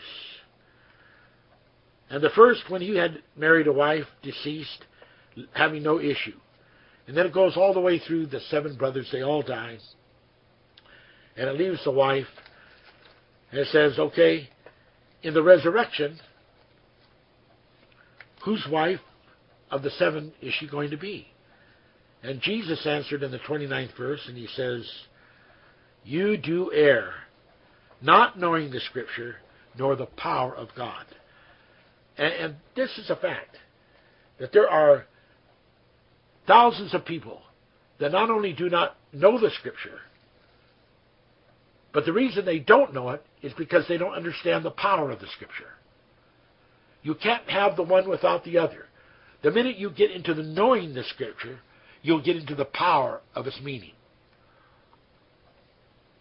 We cannot, we must not avoid getting into those kind of revelations because they are absolutely pertinent to the reality of what everything means for us in knowing the Word of God, in opening up the angel of our presence within us. Now, he goes on to say, For in the re- resurrection they neither marry nor are given in marriage, but as are but are as the angels of God in heaven. Now, you cannot take one scripture and talk about the resurrection and say, okay, when does this apply? Because it totally depends on what aspect of the resurrection, what time of the aspect of the resurrection that you are applying to. Now, just for your advantage, I'm put putting this down on tape so you can go back and you can look it up. But in uh, Psalms verse 90, chapter 9 through 10, it talks about that we're given 70 years, and if by reason of strength we're given 80 years. And then in Psalms, and that is a life generation, not a re, not a, a not a, the generation where we we raise a family. You know, we have a family. This is a life generation that the Bible is referring to, and I can give so many scriptures to prove that. Uh, but you know, I, I can't go through a hundred scriptures tonight and expect to get a met, the message out to you because there's just more scriptures than than we have time to read all of them. And some of it you're just going to have to get in and read, you know, for yourself. But here we have seven lives, and I would like to say that these seven lives of these people that died, because this is a parable, represent the 70,000 generations. Each person there is accorded a thousand years. And that the thousand generations of, of 70 represent 70,000 years. And that's what these, these brothers represent. So if we're only into the first thousand years of the 70,000 uh, covenant generations, uh, then uh, the resurrections taking place in that time are not necessarily referring to the final resurrection, in which every, everything is all over, said and done. And everything will not be over, all said and done until the 70 or 80,000 generations is finished, which is 70 to 80,000 years. So people that are telling you that the end of our planet, the end of the world is coming, they have no scripture to base that on. I dare any of them to talk to me, to look at me, to try to debate that with me, uh, as as some very very uh, well informed uh, I have talked with with uh, priests. I have talked with with uh, people that were head of large seminaries. Uh, I have talked with some extremely informed people and shocked them when I gave them these scriptures and had them say to me, many of them, several priests say to me, "What you're telling is truth, but I don't dare teach that in the church." So I tell you, people, uh, the truth has been hid, held back and it's not been allowed to get out because people have been bound to the limits of their discretionary limits put on them by boundaries of, uh, uh, of tradition and walls of denomination. So we have these seven, seven brothers that represent these 7,000 generations, 70,000 generations. And much scripture for that. You need to take a look in Psalms 105, 8 through 10. And it will tell you about those, those um, 70,000 generations I'm talking about. And, and you will also be able to go uh, into uh, the third chapter of, of um, Galatians, and it will tell you that the uh, that the uh, Abrahamic covenant that was made uh, way back when uh, cannot be revoked, that it, it cannot be disannulled, that it is still valid. So if someone tries to say, well, that's under the old law, that doesn't apply now, no, you need to read Galatians, Galatians chapter 3. You need to find out that that particular covenant can, is, has been inscribed and signed on by angels, and it cannot be broken. That is an absolutely incredible factual truth. Now, as to the scripture of the one third of the stars being cast to earth, that's Revelations 12, verses 1 through 4. So, as as to the scripture of uh, of planting the heavens from the earth, of mankind going out into to the universe and into space, and going to plant the heavens, that's Isaiah 51:16. So there's lots of more scriptures. We're going to get into as many as we can, and we're going to share this with you as best as we can. Uh, but but uh, in answer to one of the friends that wrote me and said, "So where are we going to be?" Oh my, you know, one of the hells, and I don't believe in hell like uh, has been taught in by the um, you know by the uh, uh, many of the church doctrines. I don't I don't believe in that kind of hell that they teach. Uh, that I, I believe you know in a totally different uh, uh, thing. Like like for instance, people talk about going into hell and burning in hell. Uh, when you die and you go into hell, you'd be a spirit, and a spirit cannot burn. It's it's not flesh and blood. It's not physical, and so that whole idea that they try to teach there is not based on Scripture, is not based on what Jesus was talking about, because they didn't understand what he was saying when he was talking about, you know, the Tartaru, uh, when he was talking about Gehenna, when he was talking about Hades. They didn't understand that. And people try to say, well, it's all the same thing. You know, we don't want to put, make all these different words to mean different things because it'll confuse people. No, what will confuse people is when you don't make it, you know, explicit like it should be. Uh, because we know that the Bible says that it talks about the lowest hell. So if there is a lowest hell, then there has to be a hell above that. they must all have different names and different applications. And some of this paganistic, uh, ancient, uh, primitive notions that people have taught as being the Bible. Is absolutely not the Bible, not the Word of God, and there is no human on earth that can show that in the Bible and stand up in front of me and face the Holy Spirit of God and, and last for 10 or 15 minutes uh, with this Word being plummeted down on them to show them that what they're talking about isn't even scriptural at all. And, and one of the, when I talked to this one fellow who was over several Bible colleges, and I was quoting some scriptures, and he says, "That's not in the Bible." And I said, "Well, yes, it is." He said, "No, it's not." And he says, "I'm I'm ahead of blah," and I'm not going to name the Bible uh, colleges because uh, I'm not here to put anyone down. But he was telling his job, and he, he had quite a position. And so I said, well, I'll show it to you. So I opened up the Bible and I, I showed him the, the Word of God, and I, I read that to him. And uh, and he saw it, and he says uh, uh, he couldn't even see it. He, he read through it, he couldn't even see it or read it because he was so brainwashed with his doctrinal ideas.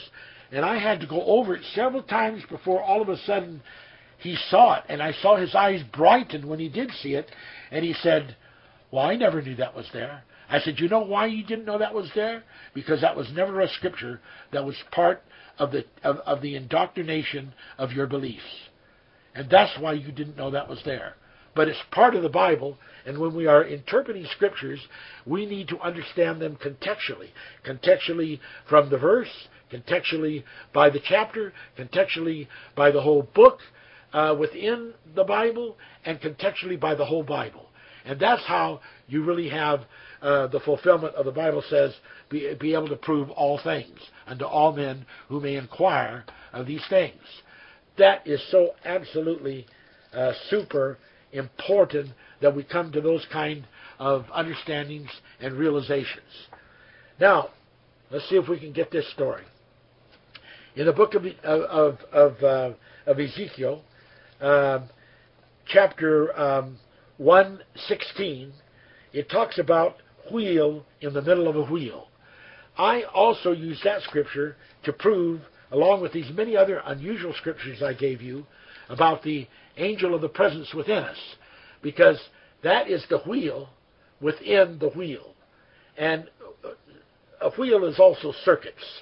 And the word wheel in the uh, book of, uh, as used here in the book of Ezekiel, is, is in the uh, singular is ophan, and in the plural is ophanim. And so we have the seraphim, the cherubim, and the ophanim, the three groups of angels. Now the ophanims were the ones that ended up coming down and taking human bodies, uh, which that's who we are on this whole planet right now. And so in Ezekiel 13, or pardon me, in Ezekiel 10:13, uh, it says, "As for the wheels, the ophanim, it was cried in my hearing, O wheel." Now, there's another scripture I like to use for substantiating the angel of the presence. Because here's a voice that is speaking in his presence, speaking to Ezekiel, and speaking to the angel of his presence and saying, Oh, wheel. And it's very obvious that this wheel in the middle of the wheel is what it's referring to, and it's very obvious of this recognition of the wheel having to do with human beings. There are other kinds of references there uh, that have to do with the cherubim, but uh, you know we don't have time to get into that right now tonight. Uh, but let's uh, let's just look at uh, you know a few other important things. Um, I, I told you about one third of the stars being cast to the earth. I think I mentioned already, but I'll give it to you again. Revelations 12, verse 1 through 4. You have that. You can look that up and give reference to that. Um, now, um, uh, and I read uh, the Matthew 22. Okay, let's see what else it is I want to share with you. Uh, there are so many good ones. Uh, let's look at. Let's take a break here and look at 1 Corinthians 15. This is really a good one. 1 Corinthians 15. When we're talking about the resurrection, let's just see exactly what uh, we can get into on this. First, First Corinthians 15. okay, we'll begin with the um, with the 15th verse if you're ready. All right. Okay. Here's here is here is what it says. First Corinthians uh, 15 verse 35. Okay. Um, but some man will say, How are the dead raised up, and with what body do they come. And then it's pretty harsh language here that Paul uses, but he says, Thou fool, that which thou sowest is not quickened except it die. And that which thou sowest, thou sowest not the body that shall be, but bare grain it may chance of wheat or chance of other grain. God giveth it a body as it pleased him, and to every seed his own body. Now there is so much here. This is talking. This is a resurrection scripture here, and this is talking about so many things. It's talking about the whole purpose when a body dies. The whole purpose is for coming into the revelation of the purpose of the life of that body, and and that uh, uh, when the spirit of that body is quickened, uh, that is that is the whole purpose. And if we don't realize that, that the, that the quickening of the spirit is the whole purpose of the body having lived and died, then he says that makes you a fool. I, I you know I don't like to call people a fool, uh, but you know Paul was quite a staunch talker, and, uh, and then he says, and it's not quickened except it, it die. So for the for the uh, total release of the spirit, the the body has has to die, and we remember Jesus on the cross when uh, he gave up the ghost, gave up the spirit, in other words. And that which thou sowest, thou sowest not that body that shall be, but bare grain. It may chance. Now remember the scripture I quoted you? That every person will get a time and a chance? Exactly the, uh, the scripture of Revelation. You're going to get a time, you're going to get a chance. Okay. But bare grain it may chance of wheat or chance of another grain. When you come back into a regeneration, you may not come back into anything relative to the family that you were just in. Uh, you may come back in a tribe somewhere clear across the other face of the earth. Uh, you may come, uh, you may uh, this time be born uh, as a rich person or as a poor person. Uh, you may come one time as a male, another time as a female. it's it's all part of the unscrolling of things that are put in this category that we call latolution, and and uh, uh, you you're going to get your opportunity, your chance uh, to have a time and an opportunity to overcome. And if it takes seven times, seven to do that, if it, or it takes seven lives to do that, whatever it takes, it's going to happen.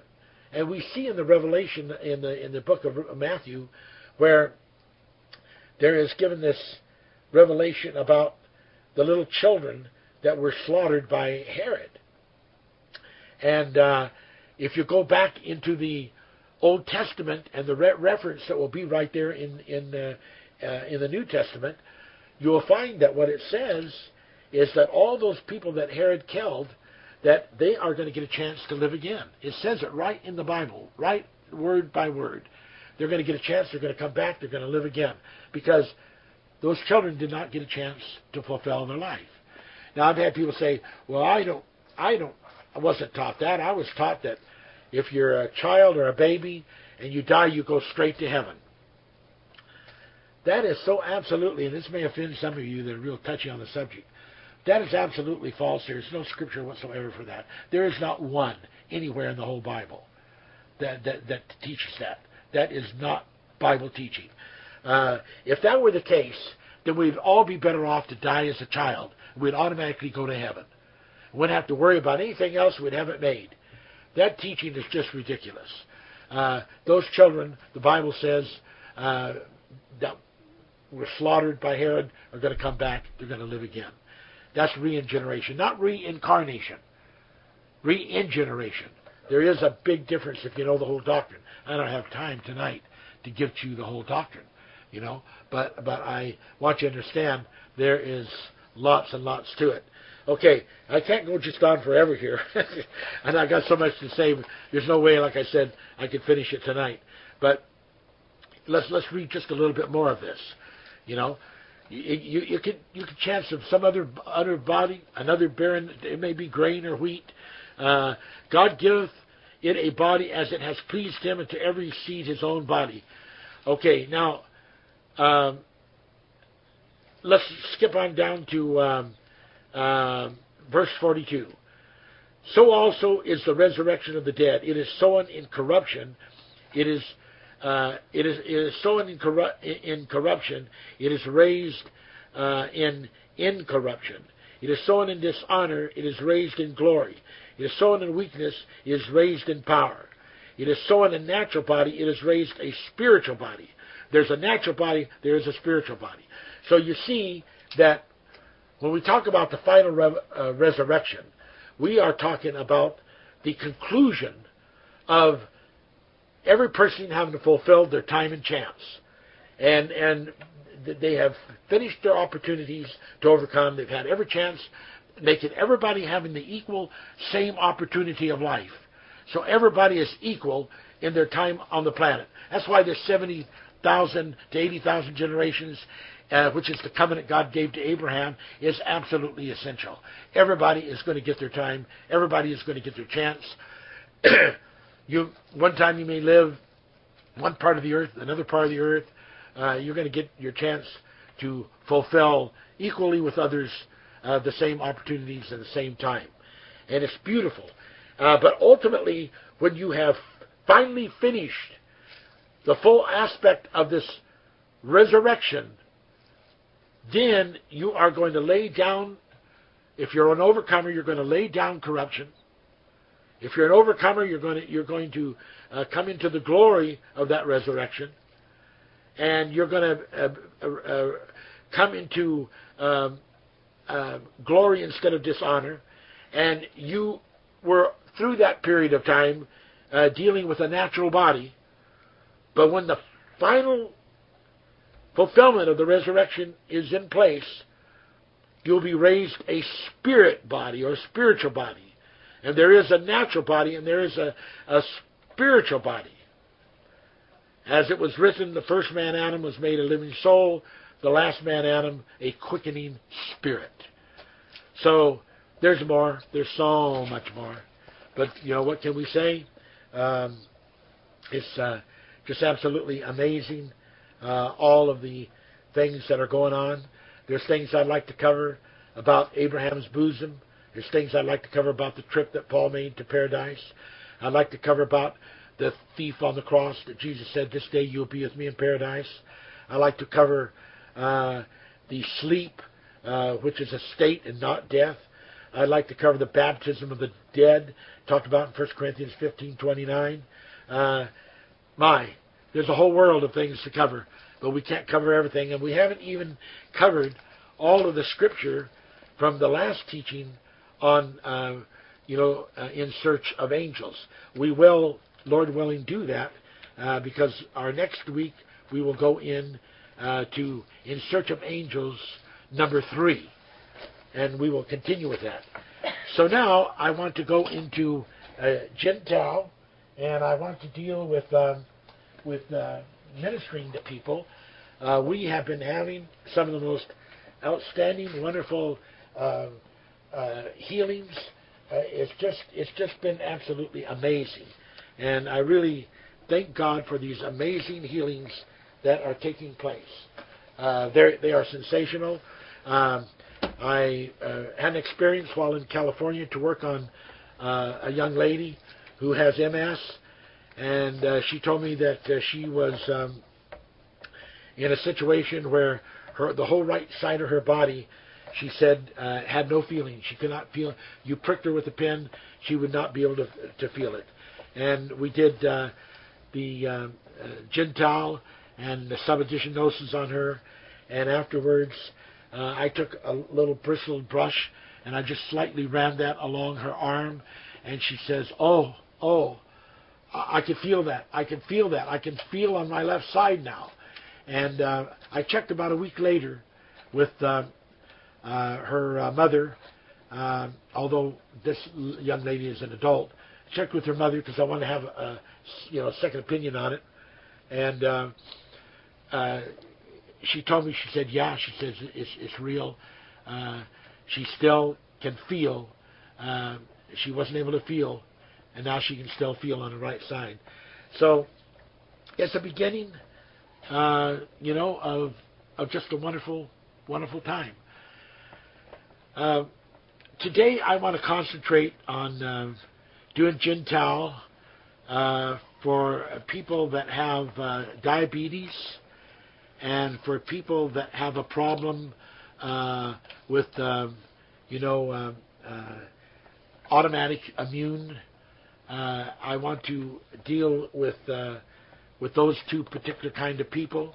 that does not mean that there will not be benefits for the listeners as would transfer to other subjects. Um, I have been getting some revelation on mass uh, services I'm to hold over this uh, uh, public broadcast system, and uh, these these things are just just unheard of before. I don't know of them having ever been done. I'm not re- ready to reveal that to you uh, tonight. but um, they're absolutely incredible, and uh, that's that's coming up. That's coming up. Okay, so um, I want to first say I am not a doctor. I, I, I'm a doctor of theology, but I'm not an MD. I'm wanting to say that when I first received the knowledge of the of Jin-Tao, uh, it was because I got up early one morning and I was praying for some very close family members, and I was quite upset about the fact that these people had had uh, contacted a uh, physiological disorder uh, that uh, they had no cure, no medicine that would do anything but just sort of keep them in a lulled state. And and and then I just thought of all the people in the world that are sick and that you know that need help. This in no way uh, takes from the doctors, the clinics, the nurses, the hospitals, uh, many various kinds of uh, health organizations, and, and, people that are trying to to uh, deliver uh, help to people medically. Uh, this does not take anything away from them. Uh, this is just something that I received as I prayed one day on the side of, sitting on the side of my bed at five o'clock in the morning, and asking God, "Is there anything that you could use me for? Is there anything you could give to me so that I could help people, so that I could help people be healed uh, that that are not able to get help or attain help other places?" And God began to give me this revelation of the Jin-Tao, which is a method of of speaking uh, uh, to the, the uh, to the brains of, of, of, persons, and and to uh, using electromagnetic energy uh, at a special uh, volume of hertz, a low volume of hertz that does not have a signature. And when it, when the message goes into the brain, the brain cannot differentiate that that message is from, from it, itself or something else. It basically takes that message as being from its own uh, uh, neural uh, capabilities and then begins to send that message out to the body, uh, instructing um, various parts of the body to perform various kinds of messengers, such as hormones, to transmit. It, it, deals through the pituitary and the hypothalamus. Uh, it deals with all the different hemispheres. so uh, uh, here we go. Uh, uh, I, I, I want you just to understand that uh, I what I know and have received, I have received it only because of God's mercy, and and that someone said to me, "Do you have to have faith to get healed like this?" And I tell people, "No, you don't." And someone said, "Really? Well, I never heard of that before. Is this is this uh, based on spiritual thing?" Well, absolutely. Uh, God created the universe. Uh, the Bible says that that man uh, ha- is wonderfully made, and He made our bodies so wonderful that He incorporated in our bodies uh, uh, pharmaceutical aids within our bodies so that we could be healed by these um, tremendous Uh, uh, experiences of releasing uh, these uh, energies that will take out the toxins, take out the stress, that will remove from us the impeditions that have caused our body to not be able to, to function. Some of it is environmental, some of it is is just genetic. But it all still has to be dealt with, it still has to be removed. And and so that is what he has shown me that as I can talk to the, to the body, and then the body responds. And, and and you know I don't want to be the chief uh, of Jin-Tao. Uh, I, I'm praying and believing that God is going to raise up uh, a tremendous number of people. Uh, I know that people have been healed of cancer. I know that people have been healed of of uh, liver diseases. Uh, I, endometriosis uh, that doctors have said uh, this will take an operation. I've had people with crushed uh, on the in their back. I've had people with crushed um, parts of their back, and I've seen just overnight how that uh, these things can can be changed in such a wonderful manifesting way. So uh, just hold in there. Here we go. Hypothalamus to the pituitary, pituitary to the hypothalamus to the thyroid, to the lymphatic gland, to the parasympathetic sympathetic neurotransmission system, to the cerebellum, to the white core brain tissue and the spinal column. Begin to send messages in concentrated form, uh, and begin to send, send these both uh, in uh, the gamma uh, of superior and inferior uh, as it deals through the hypothalamus.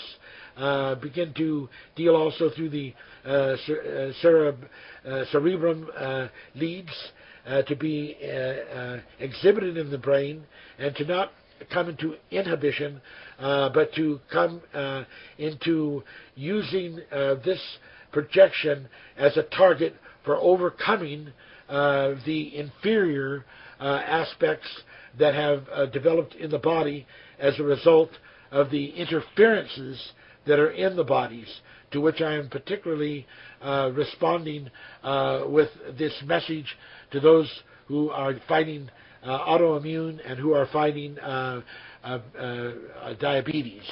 Um, hypothalamus to the pituitary, pituitary to the hypothalamus to thyroid to the lymphatic gland to the parasympathetic to sympathetic neurotransmission system to the cerebellum to the white cord uh, uh, uh, to the to the white core of um, neurons in the spinal system begin to send these messages throughout the entire body uh, down through the corpus callosum, down through the various uh, lobes and the hemispheres, uh, begin to deal uh, with the various organs that are related uh, to the immune system, such as um, the lymphatic glands and such as the thyroid, uh, and begin to deal with these particular organs and and release in the body the hormone levels and the trajectory of these hormones by uh, uh, healing the messenger hormones so that they are the right color and so they are the right shape uh, to fit the receptors and to turn on and trigger uh, these messages from those organs that relate uh, to the subjects of which I am uh, endowing upon people for deliverance tonight. begin to release uh, a uh, serotonin uh, in the brainstem as an excitation to induce uh, a sensory perception in these people that I am particularly applying this message to tonight, so that they begin to be aware of the energy that is that is moving in their body, and that they begin to feel that this aspect uh, is now giving them control of their mood, giving them control of uh, of their stress. Uh, hypothalamus to the pituitary, pituitary hypothalamus to thyroid to the left hemisphere of the brain. Uh, begin to send messages into that part of the brain, uh, the left hemisphere and the stress uh, center, in order to create anti-stress hormones and to remove any stress hormones that might arise uh, begin to deal specifically uh, uh, into the neuropeptides, uh, uh, such as would be um, interconnected uh, from experiences through the thalamus, parts of the limbic system, spinal cord pathways, so that um, the the inferior impulses and pain impulses uh, are not uh, uh, pressed on, but are suppressed and then finally put into uh, non existence. Uh, that would refer to the uh, problems with the dietary and the the problems that is found for people that are, are fighting diabetes.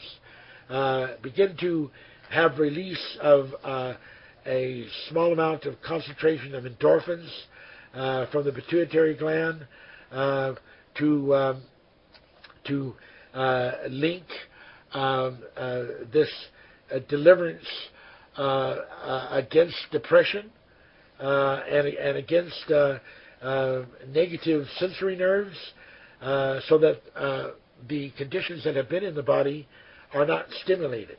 Uh, begin to deal uh, with a balance of the uptake and the downtake uh, in the body's flow system so that those that have this autoimmune problem are balanced uh, and that and they, they are not uh, over-sensitized with immunities that lead to the automatic immune.